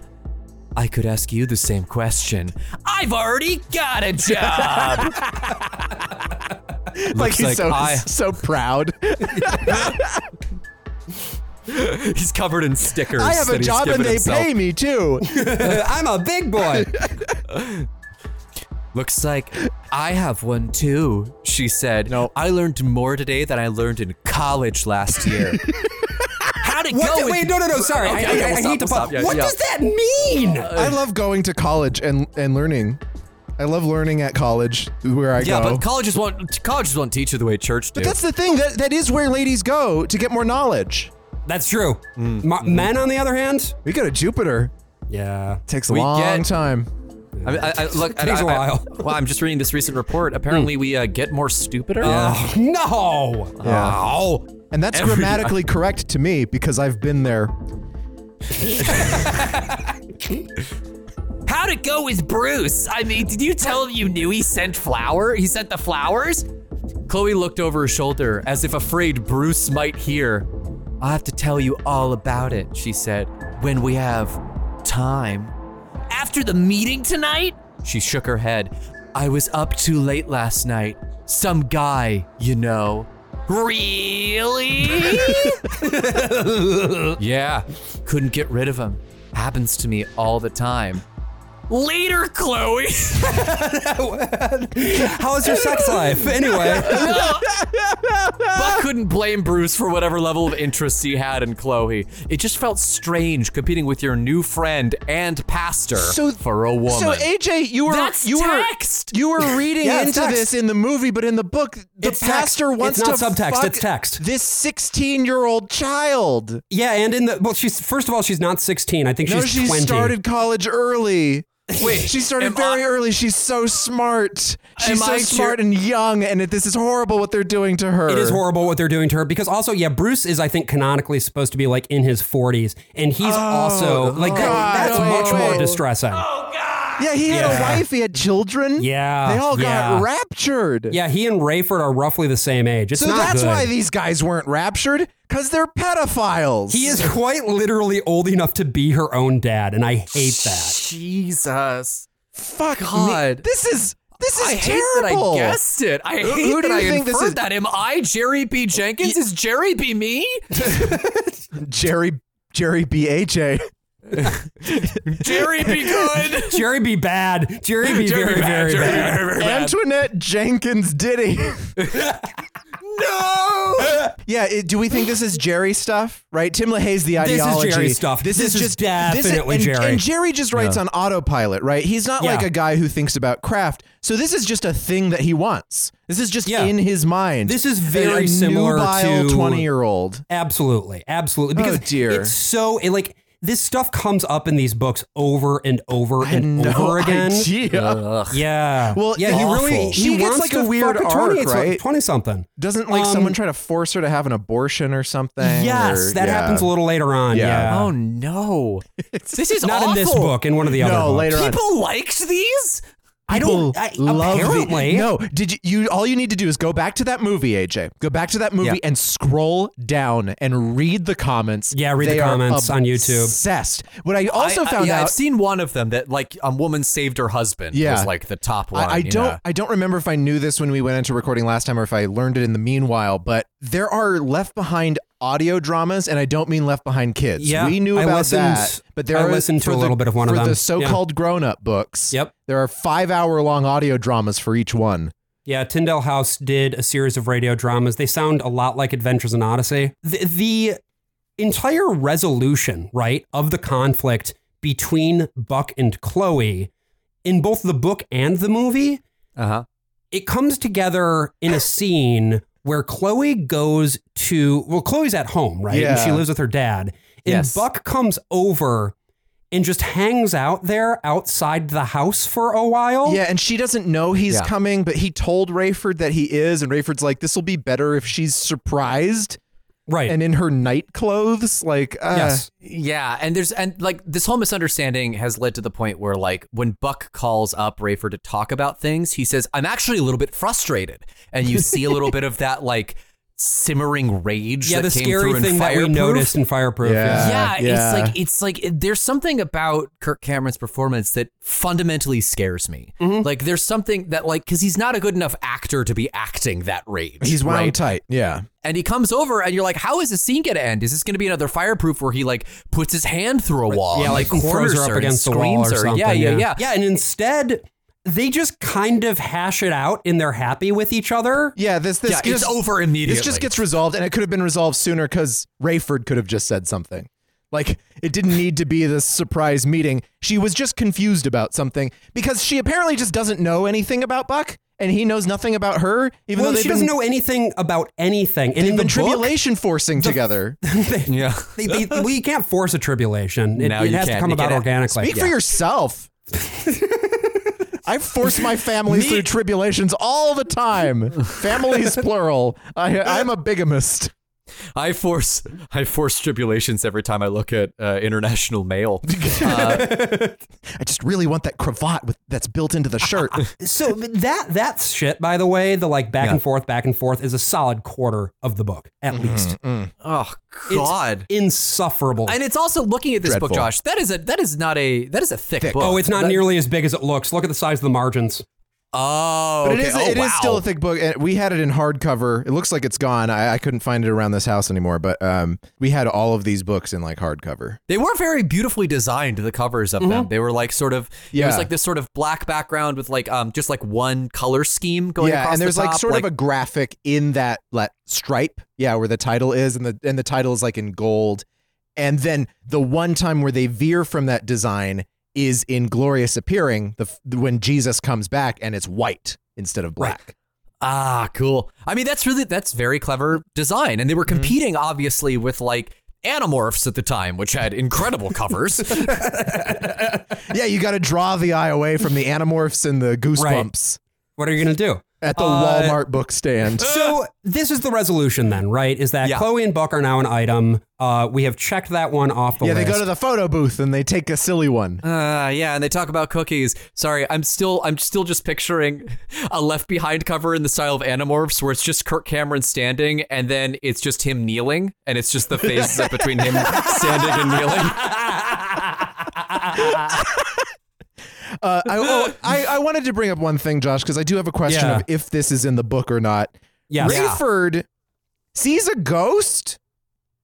Yeah, No. oh, he the has a ghost dog. dream. What the No, fuck that's is a dream that in the about? book. It does the vertigo effect on him. He sees his dead wife. She Yeah. hands him a locket. He wakes up, so it's like it's not a real ghost, it's just a dream ghost. But then he has the locket. Yeah, and that's no, eh. it. a- it's just a, like you think the locket's going to come into play somehow, right? It kind of does. I think in this finale, he does use it to summon whatever that angel is, which in order is to protect also, him. by Oh, the way, not in the book. Everything to Yeah. do with like Oh. non corporeal beings, uh, the ghost of Rayford's uh, raptured wife, as well Yeah. as the other angel question mark who shows up later on.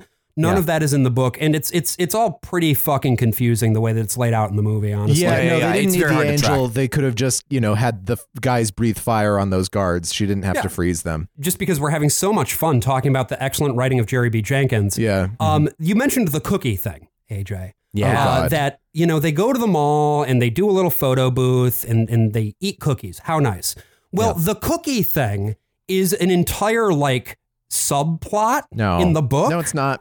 Where That's a- they mm-mm. like get cookies damn and it. then Buck's like, I'm gonna eat my cookie when you eat your cookie What? later. And then he eats it on TV so that she can see. Um, What? Oh, this is a fetish thing. This is a hundred percent a fetish AJ, thing. I would like you to re- read the first portion of the cookie scene, please. Okay.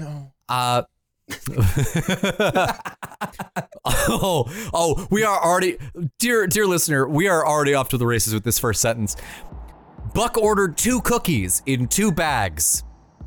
That's the whole sentence. Can't do that, the teenager said. Then I want one cookie, he said, handing over the money and slipping some to Cleo.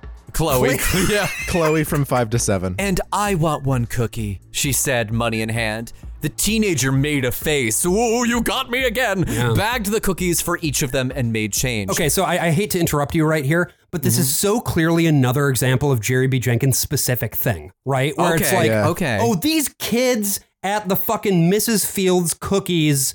They never just give me the order the way that I want. They always like he- he's so specifically that guy, right? Yeah.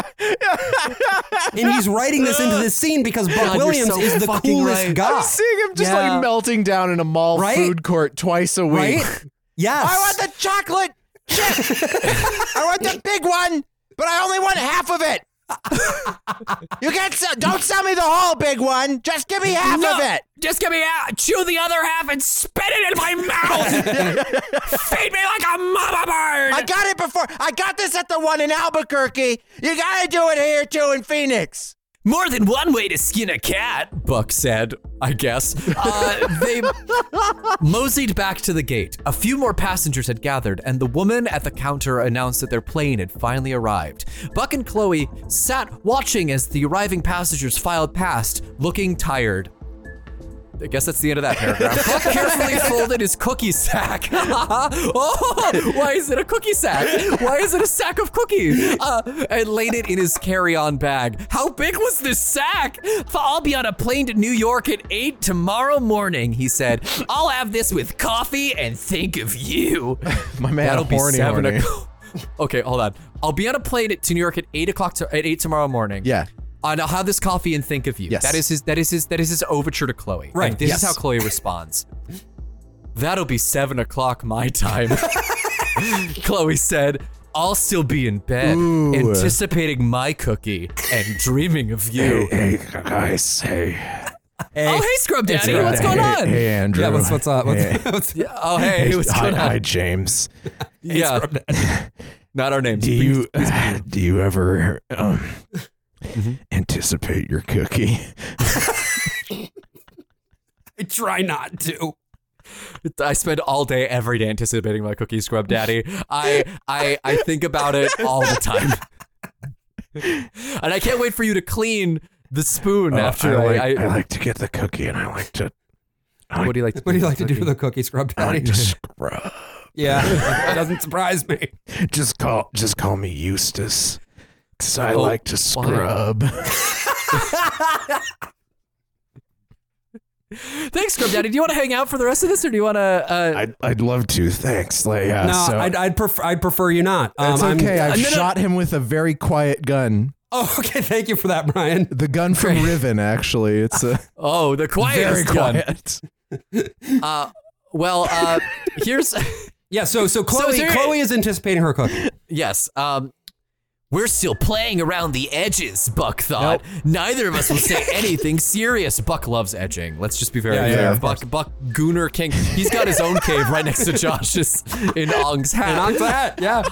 Uh, I'll wait till you're up then, he said. Tell me when you're gonna eat your cookie. No. Chloe studied the ceiling. Hmm, she mused. When will you be in your most important, most formal meeting? Oh, this is kinky. Uh, It's so actually, This is Whoa. Probably sometime late morning at a big hotel in New York. Carpathia is coming Oh, she. I want you to. for some joint. I want you to. I want. Announcement. I want you to eat your cookie in front of the president of the Yeah. world. Right. Yeah, yeah, yeah. This Holy is totally cookie. Shit. This is totally sex cookie. she put it this in her cookie snatch. time for sex. She me. put that up there. Oh, a- an announcement with Cardinal Matthews and other religious lead and other religious leaders. Where, whenever that is, I'll eat my cookie. Oh Chloe my said, God. and I dare you to eat yours then too.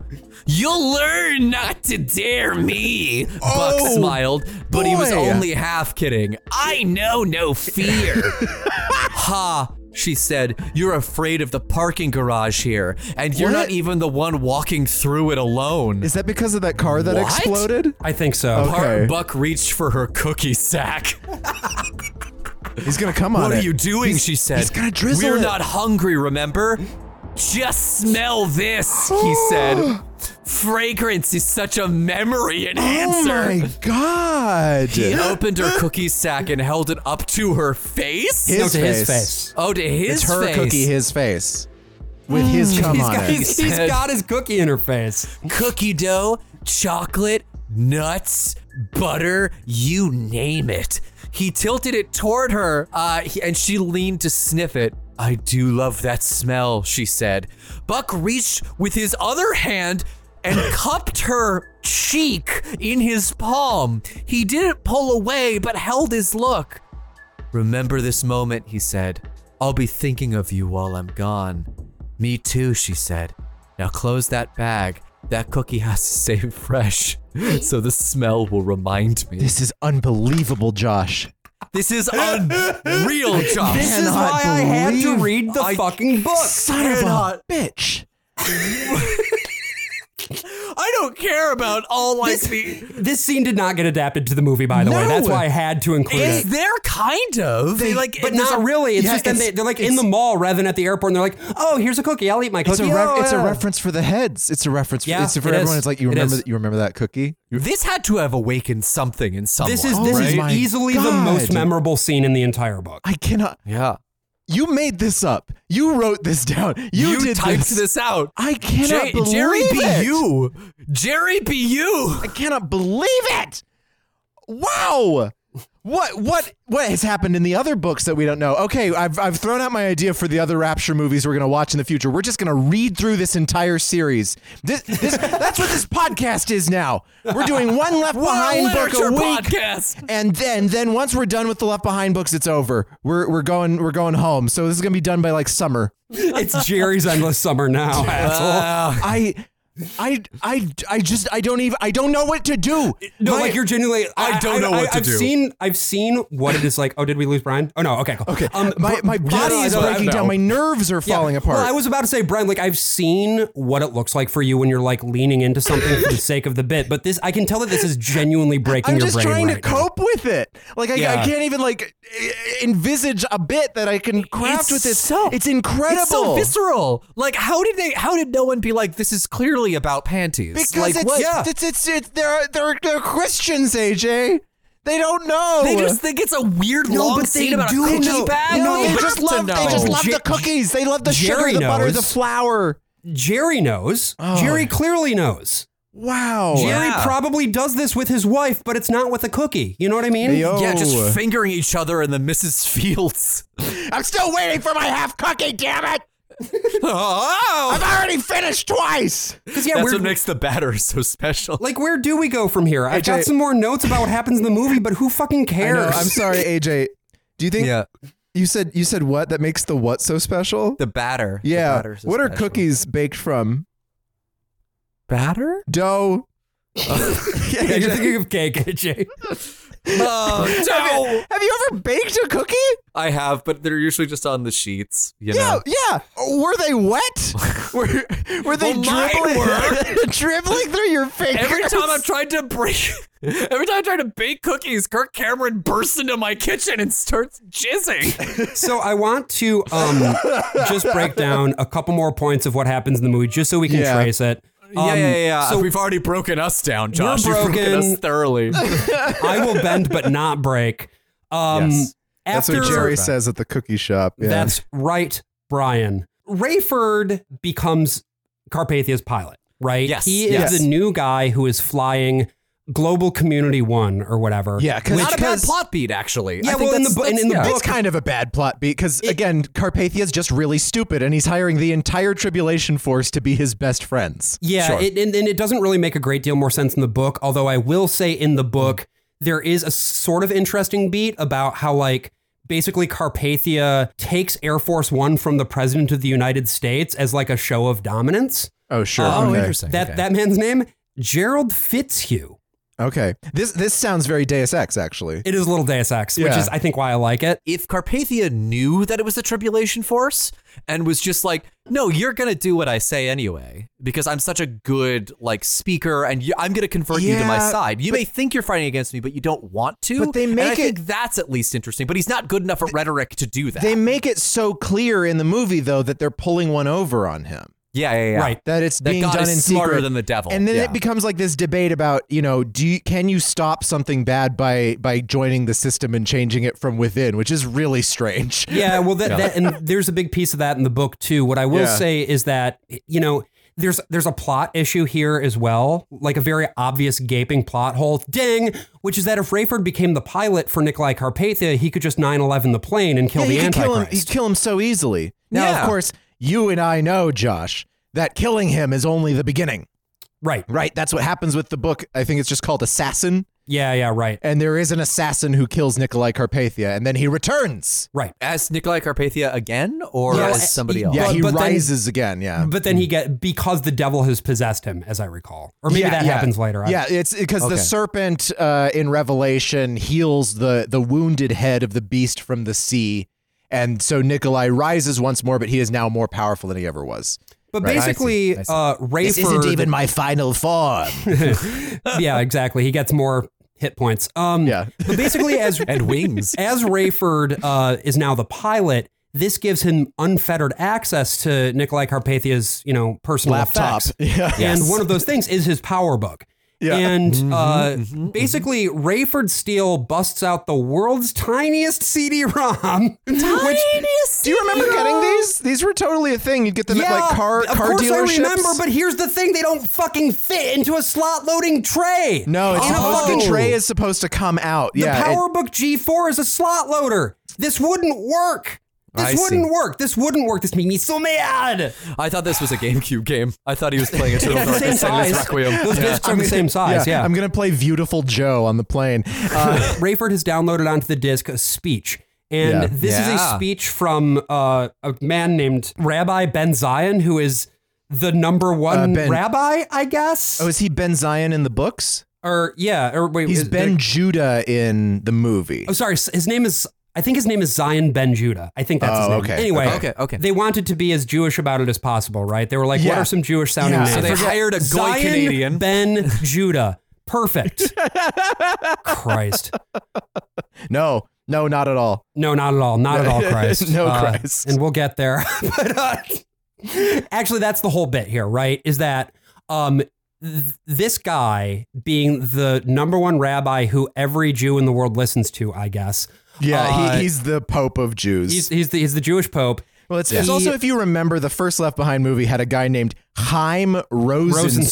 Rosenzweig, who is in the book, by the way, of Tribulation Okay. Force. He just doesn't show up in the movie for some reason. I, I think he does show Contract up in the new negotiations. Hmm. Tribulation Force movie with Kevin Mm. Sorbo. So. Okay, so Ben Judah is going to go on TV, and on TV he is going to reveal who the real Messiah is, and it and this is really really important because of reasons.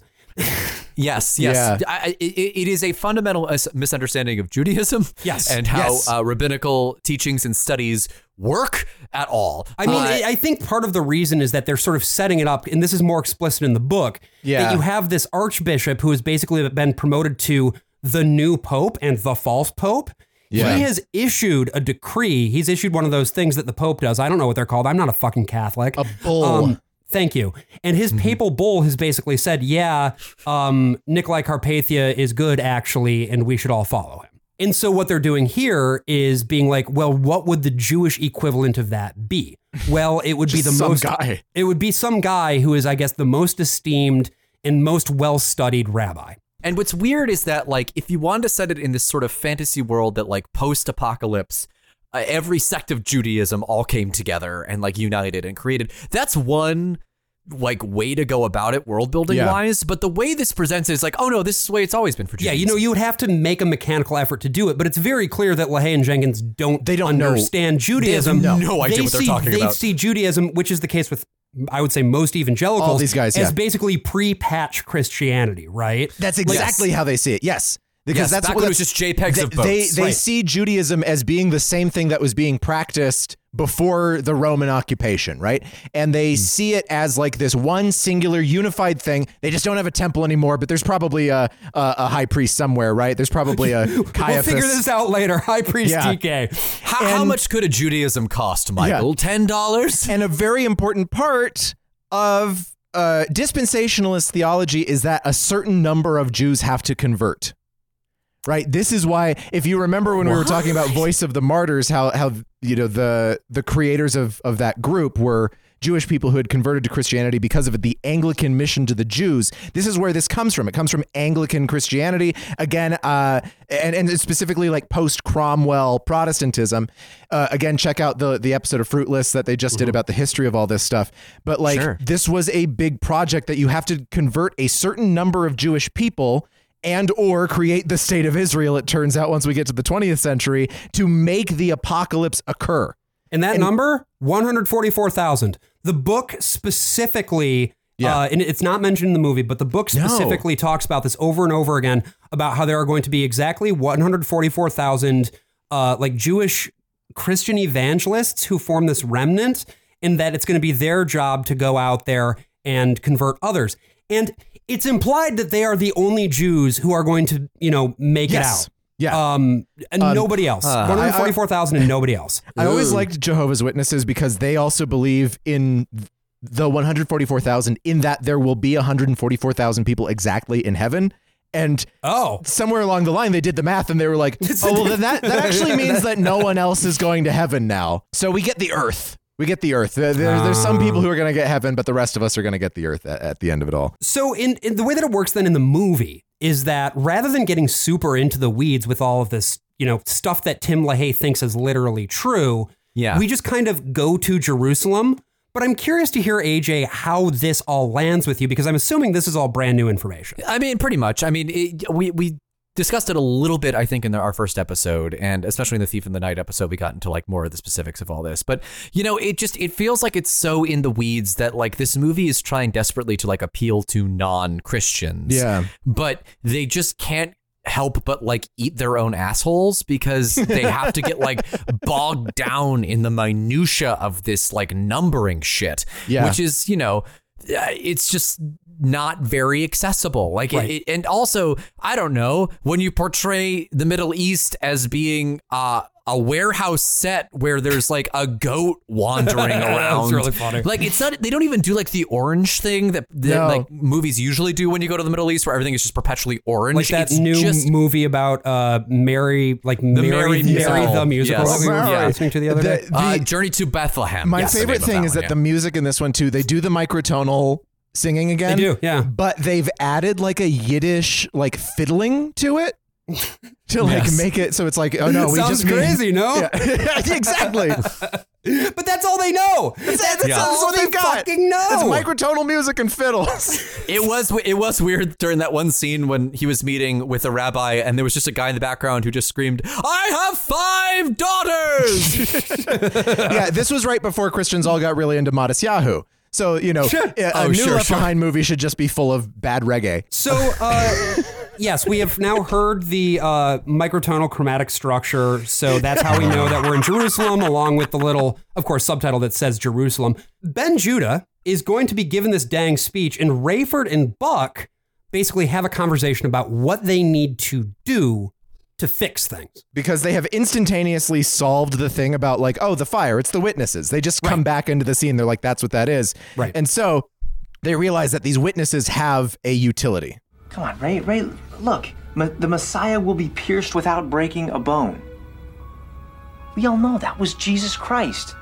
He We was all know stabbed that. when he was hanging on the cross. Then Judah he's was so going annoying. to announce that Jesus Christ is the Messiah. They changed the speech. But how are they going to get Ben Judah to read it? Nikolai's got a lot of people under his power. We've got to get to Ben Judah. And then what? I mean, if he has all these people under his power or spell or whatever you want to call it, it's supernatural. What can you do? I can't do anything, but God can. Oh. The only thing that's going to break it is the power of God. But how? We get Ben Judah face to face with the Word of God. Buck. We take him to the witnesses. God, this is so boring. Hmm. like I'm a just lot of- listening to this again now, and Yeah. it's like, God, like there's nothing here. There's nothing. The sound the soundtrack also doesn't help. Uh, it's it it's like it's implying that there's stakes where it's like Yeah. really trying to like up it, but there's just there's nothing here. They got to get to the witnesses Yeah. and they got to like Again, the- not kiss. the like most- that's that's the wor- hardest thing about the this scene is most- that they just can't kiss. dangerous thing that they can do in this story is like have peace and especially in Israel, right? Like for Christians to believe that their theology it's less about like hastening on the apocalypse and more about like we have to keep proving that our theology is correct by hook and by crook. And so if there is ever peace in Israel, that is the worst possible thing that there could ever be right? We need this country only to exist in a constant state of tension that will eventually lead to its own destruction.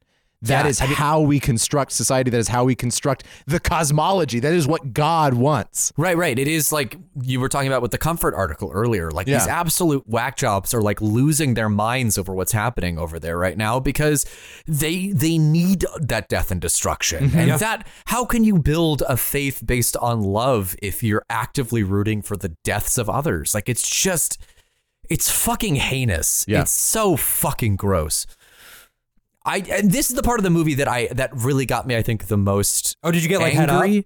Yeah, I did because it was because it is just it- it's so like th- there's such a hubris to it right this Uh-huh. idea that like if all the christians left that society would immediately collapse in on itself Right. and i don't know how to tell you this bro the majority of the world isn't fucking christian right it's not like like th- the Yeah, world China would be just fine. goes chugging along like yeah, no, ev- like things would be pretty much the same and that the parts of the movie where things are pretty except much for the where same it wouldn't, right? I, I, and Yeah. I think that's an interesting piece too that they don't really reckon with in any meaningful way. Is yeah, like America is the world. Yeah. America would have to be Yeah. the world, and like it also means that there would basically be nobody left in the southeastern United States at all. Parts of it would be would function pretty well. Parts of it would be uh, crippled, but not because the good people are gone. But just Right. because there would be a very specific and clear and obvious population loss. The Yeah. piece about, like, well, who can say what happened? Like, it would be so clear right away what happened. It would Yeah. be so clear. yeah, immediately. And it's and it's also the thing that like I- it's why the leftovers I think is the best version of the rapture that will ever be written. Until we Because watch a movie that I will have us watch at some point. Okay, great. Uh, but it is this thing where it's just like it's just random people, and it's Yeah. a very small percentage of the population that just vanishes, and the world pretty much carries on as is. It's just that it's more about like the interpersonal relationships of like what happens when a family breaks down because like one Yeah. member of that family's gone. What happens with a family that doesn't lose anyone in that world and still breaks down just because of like the randomness of people well, and, and disappearing. think about think about like COVID and how many people have died because of COVID nineteen, right? Which statistically is a small number, right? Like it's Right. not that many people. It has not. It, it, although it, we did have all this chaos and supply lines and stuff, that was also because of ways of addressing COVID.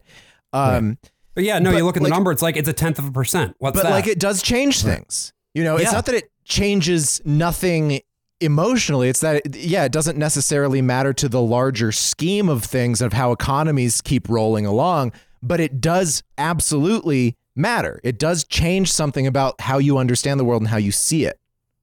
It's amazing that we were able to weave COVID into the story more effectively than the actual Left Behind 2023 Are adaptation. you saying we might be more smart than Kevin Sorbo? I don't know.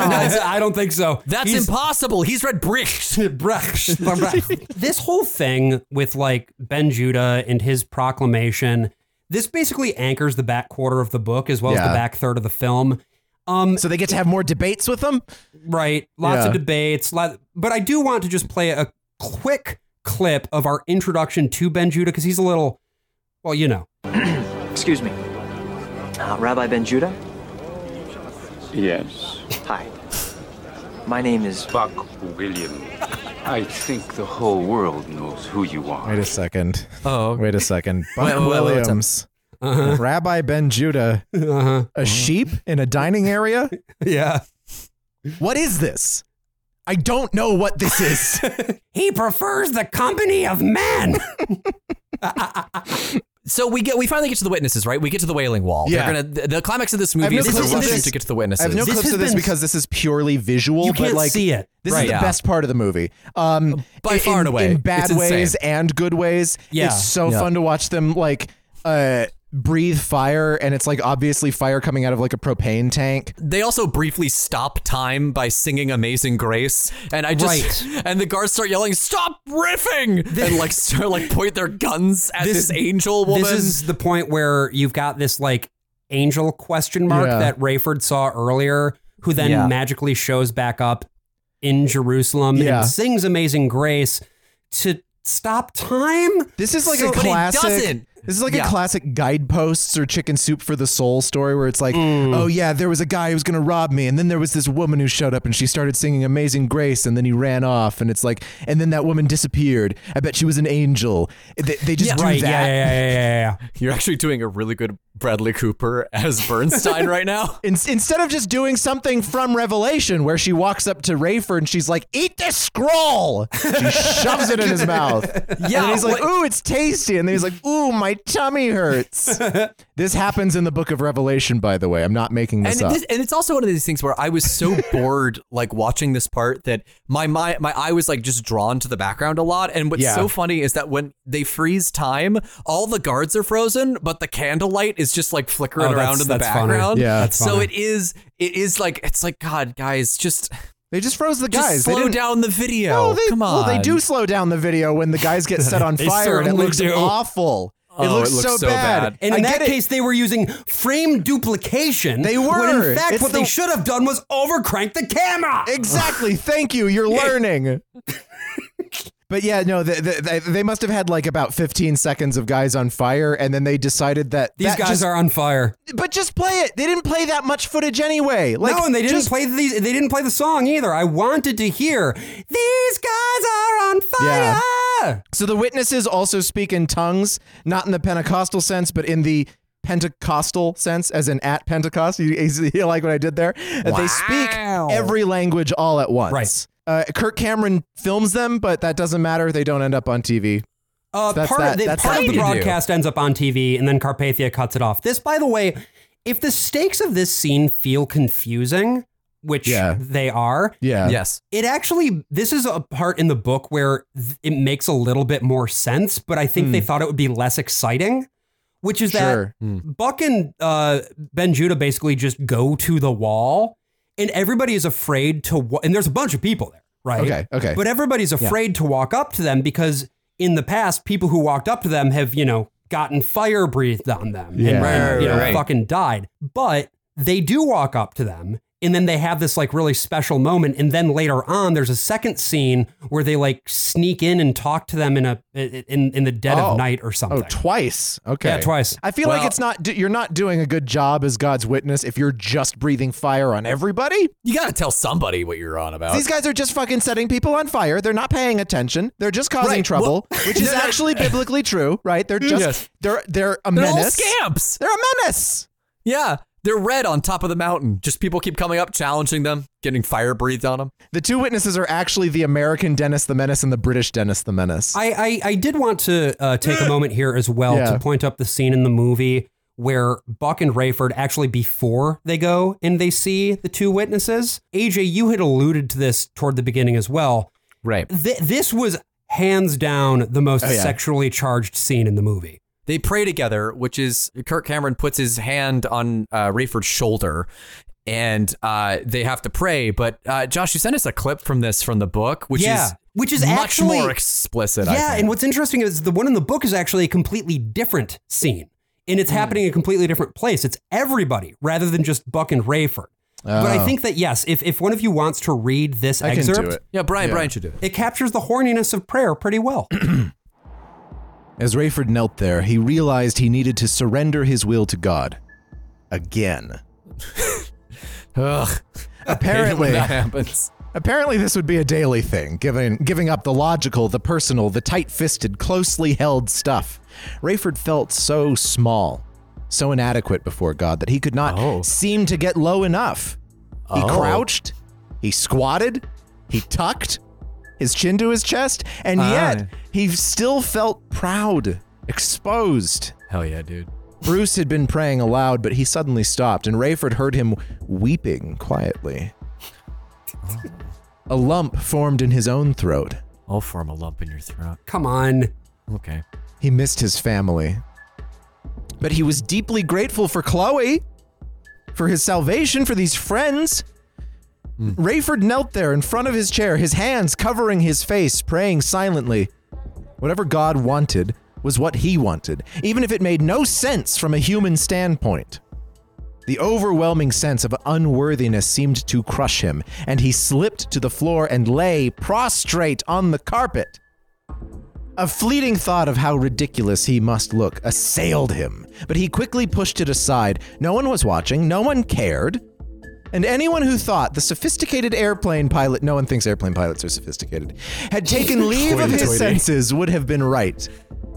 Rayford stretched his long frame. Let's go. Let's go. flat on the Oh, floor. Yes. Hell The yeah. backs of his hands on the gritty carpet. Face his down, ass up. face That's the way we buried like in his it. palms.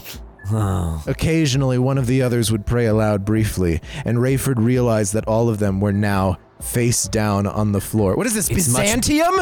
It- it's much better if you're vocal about it. Yeah. Rayford lost track of the time, knowing only vaguely that minutes passed with no one saying anything. Oh. He had never felt so vividly the presence of God. So, this was the feeling of dwelling on holy ground. What Moses must have felt when God told him to remove his shoes. Rayford wished he could sink lower into the carpet, cut a hole in the floor, Oh, what? and hide from the purity and infinite power of God. He was not sure how long he lay there praying, listening. After a while, he heard Bruce get up and take his seat, humming a hymn. Humming a hymn. Humming a hymn. We love humming a hymn, don't we? Humming a folks? hymn. Soon they all sang. Hums for hymns. Soon they all sang quietly and returned to their chairs. All were teary eyed. Finally, Bruce spoke. We have experienced something unusual, he said. We sure have, Bruce. I don't know what to do with that, but I Wait. wanted to throw it out there and see what you guys thought. Wait, humming a hymn? Yeah. Bruce? What is this? What is this?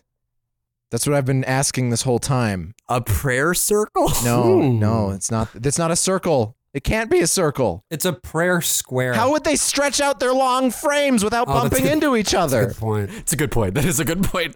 I've been owned by facts and logic. They were all wearing leather harnesses. oh no! Oh boy! There's a big ass sign in this thing that just says triage. I don't know what that point was. It's just a big sign that says triage. yeah, we have just decided to wear something unusual from International Mail. The church is also a hospital in the movie, but I don't know. I- I- There's a firefighter. Yeah. And like, what did all these firefighters do that got them left behind? there's a I'm just- firefighter. There's a guy uh, wearing a construction helmet. There's a motorcycle cop. It's it's the disco version of Pathologic. The horniness of Yeah. that prayer scene is something else, and I I feel dig like it. I dig that. I, I It's thought pretty I good. thought, It, like, I thought this was it's- going to be yeah. horny between two men, but no, this is about the eroticism of one's connection with God. Right. That uh, I I I actually I love. yeah, I you love gotta be that. agape. You gotta Mm. really gape yourself You gotta. before the Lord. but but yeah, I don't know. It, it is. It does seem like this just gets sublimated into pure man on man Yeah, yeah. action in the movie. Well, and this right? is something I Yeah. think that this sort of eroticism is something that like the author, playwright, and screenwriter Sam Hunter understands, Mhm. right? Yes. Hmm. With his play The Harvest, where he uses speaking in tongues in this sort of way, and these very long scenes that are all just in tongues. There is a very important touch that happens in this movie. This was the one thing that I really remembered aside from the guys breathing fire from this film from growing up. AJ, I'm so sorry. I did not warn you about the time code of this, but there is a jump scare in this movie. Kind of, yeah. Were you frighted? No. Oh boy. I was so bored. I was so bored. That's the thing. Is like you but you're can't. you're the most susceptible man I to am. jump I scares. am. But it was a very poorly executed jump scare. It is. I It is thought. it's really bad. I didn't remember quite how bad it was. I remembered the good parts.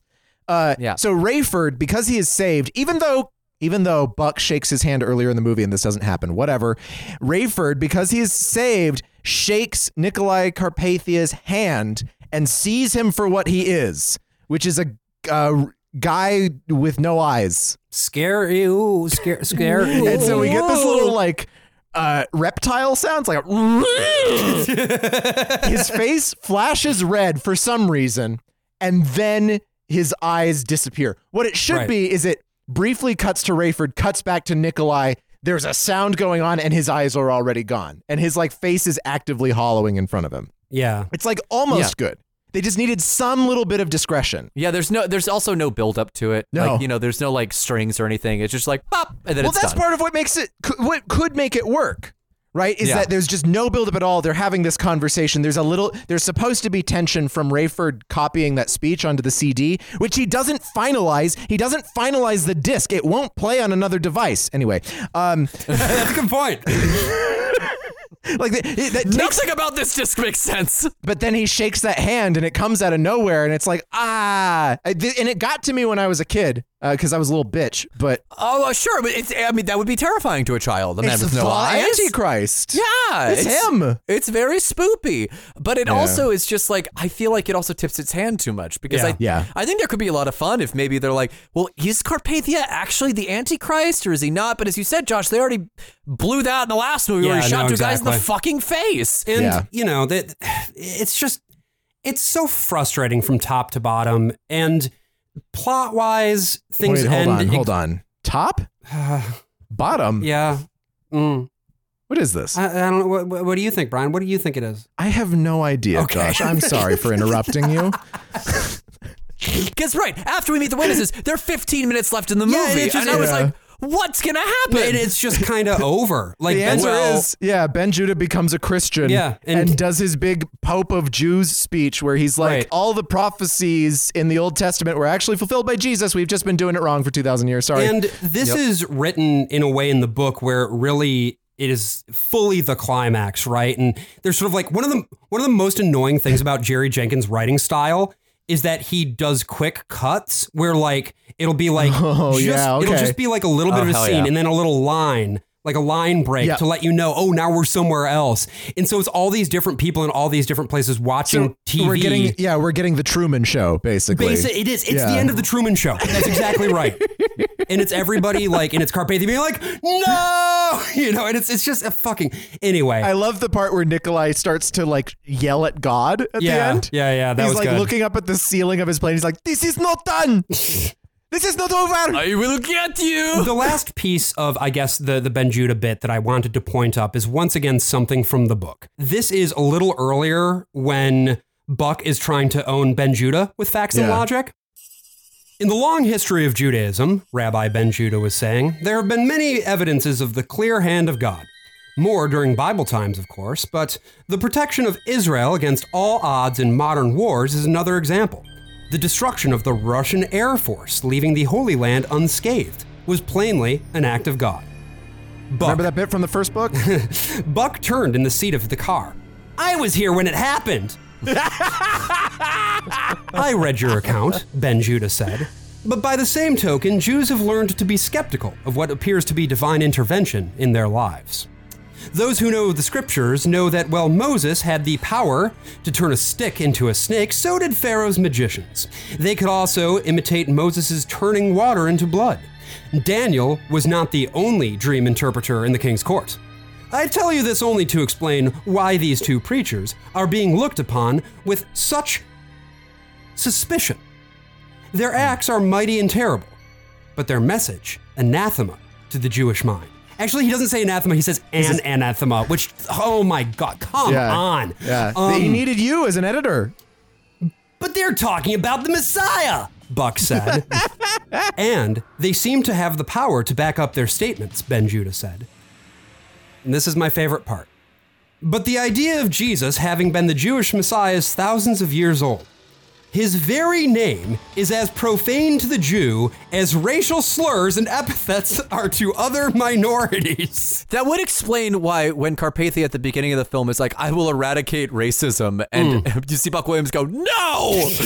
It's like every once in a while, there's just like this insane, like That's it- so good. And these corners get rounded off in the movie, but it's like that's one of the most anti-Semitic things I've read in a bit. Yeah, Like, no. oh yeah, yeah, first Of all, first of all, what? What are you talking about, Jerry B. Jenkins? Yeah, I can't even like follow the steps of logic that would get him to that conclusion. Other than I he just can, I hate, I, think can. I just think he hates Jews. I mean, that's Exactly. what it well, sounds that's like. the He just thing hates is like Jews. I can because it, but it's so deeply steeped in Yeah. the mythology of American evangelical Protestantism. Yes. Th- That it- and it's incoherent to those outside of it. It can Yeah. maybe sell someone who's not an evangelical Protestant on the idea if they've never talked to a Jewish person about Jewish theology and this is their first experience of it and they think that the author by nature of being a guy who wrote a book knows what he's talking about. But like This this just doesn't fucking make any goddamn sense. It's the old trope of the Jews killed Christ. Yes. But like putting Romans did. But putting it now into the mouth of a Jewish character but but framing it as like well this is what Jews were like it, it's got it's so many levels of fucked up.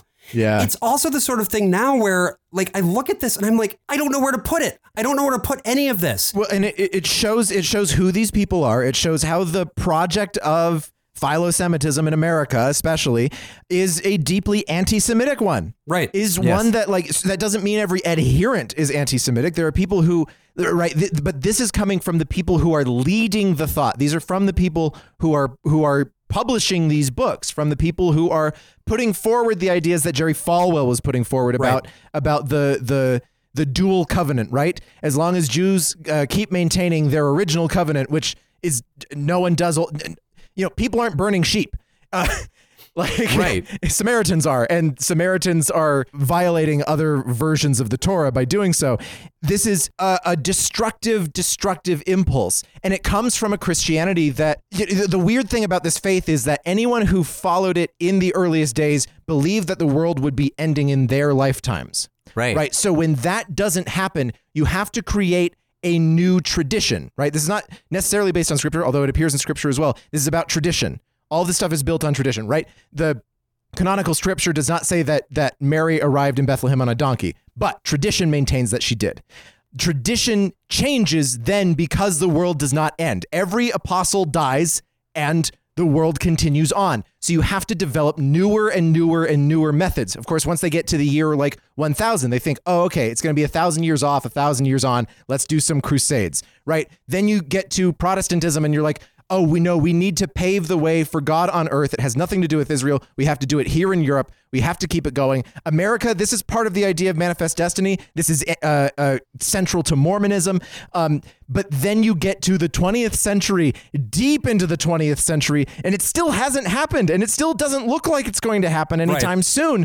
I- They've formed the state of Israel, even, and, and it's still not going on. So, what are we supposed to do? And it just becomes even more flailing and even more insane. And it, it, it floods back in these big waves of destruction. It is a dis- destructive impulse that is entirely antithetical to the actual ideas that Jesus is preaching, where he even says, You will never know. You don't know when this is going to come. You can't work to make it come. All you can do uh, is, is, uh, make yourself come, I guess. Uh, but all you can do and save them in an ice tray for later. all you can do is, you know, sell your things, work to follow me, devote your life to this, to morality, to the betterment of people around you, to the inner work of salvation. You cannot apply this to destruction. And yet, over and over and over, it does get applied to destructive ends. Well, because that's the only thing that the project is at its core, Yeah. right? It is a Right. project that can only define itself in opposition to others.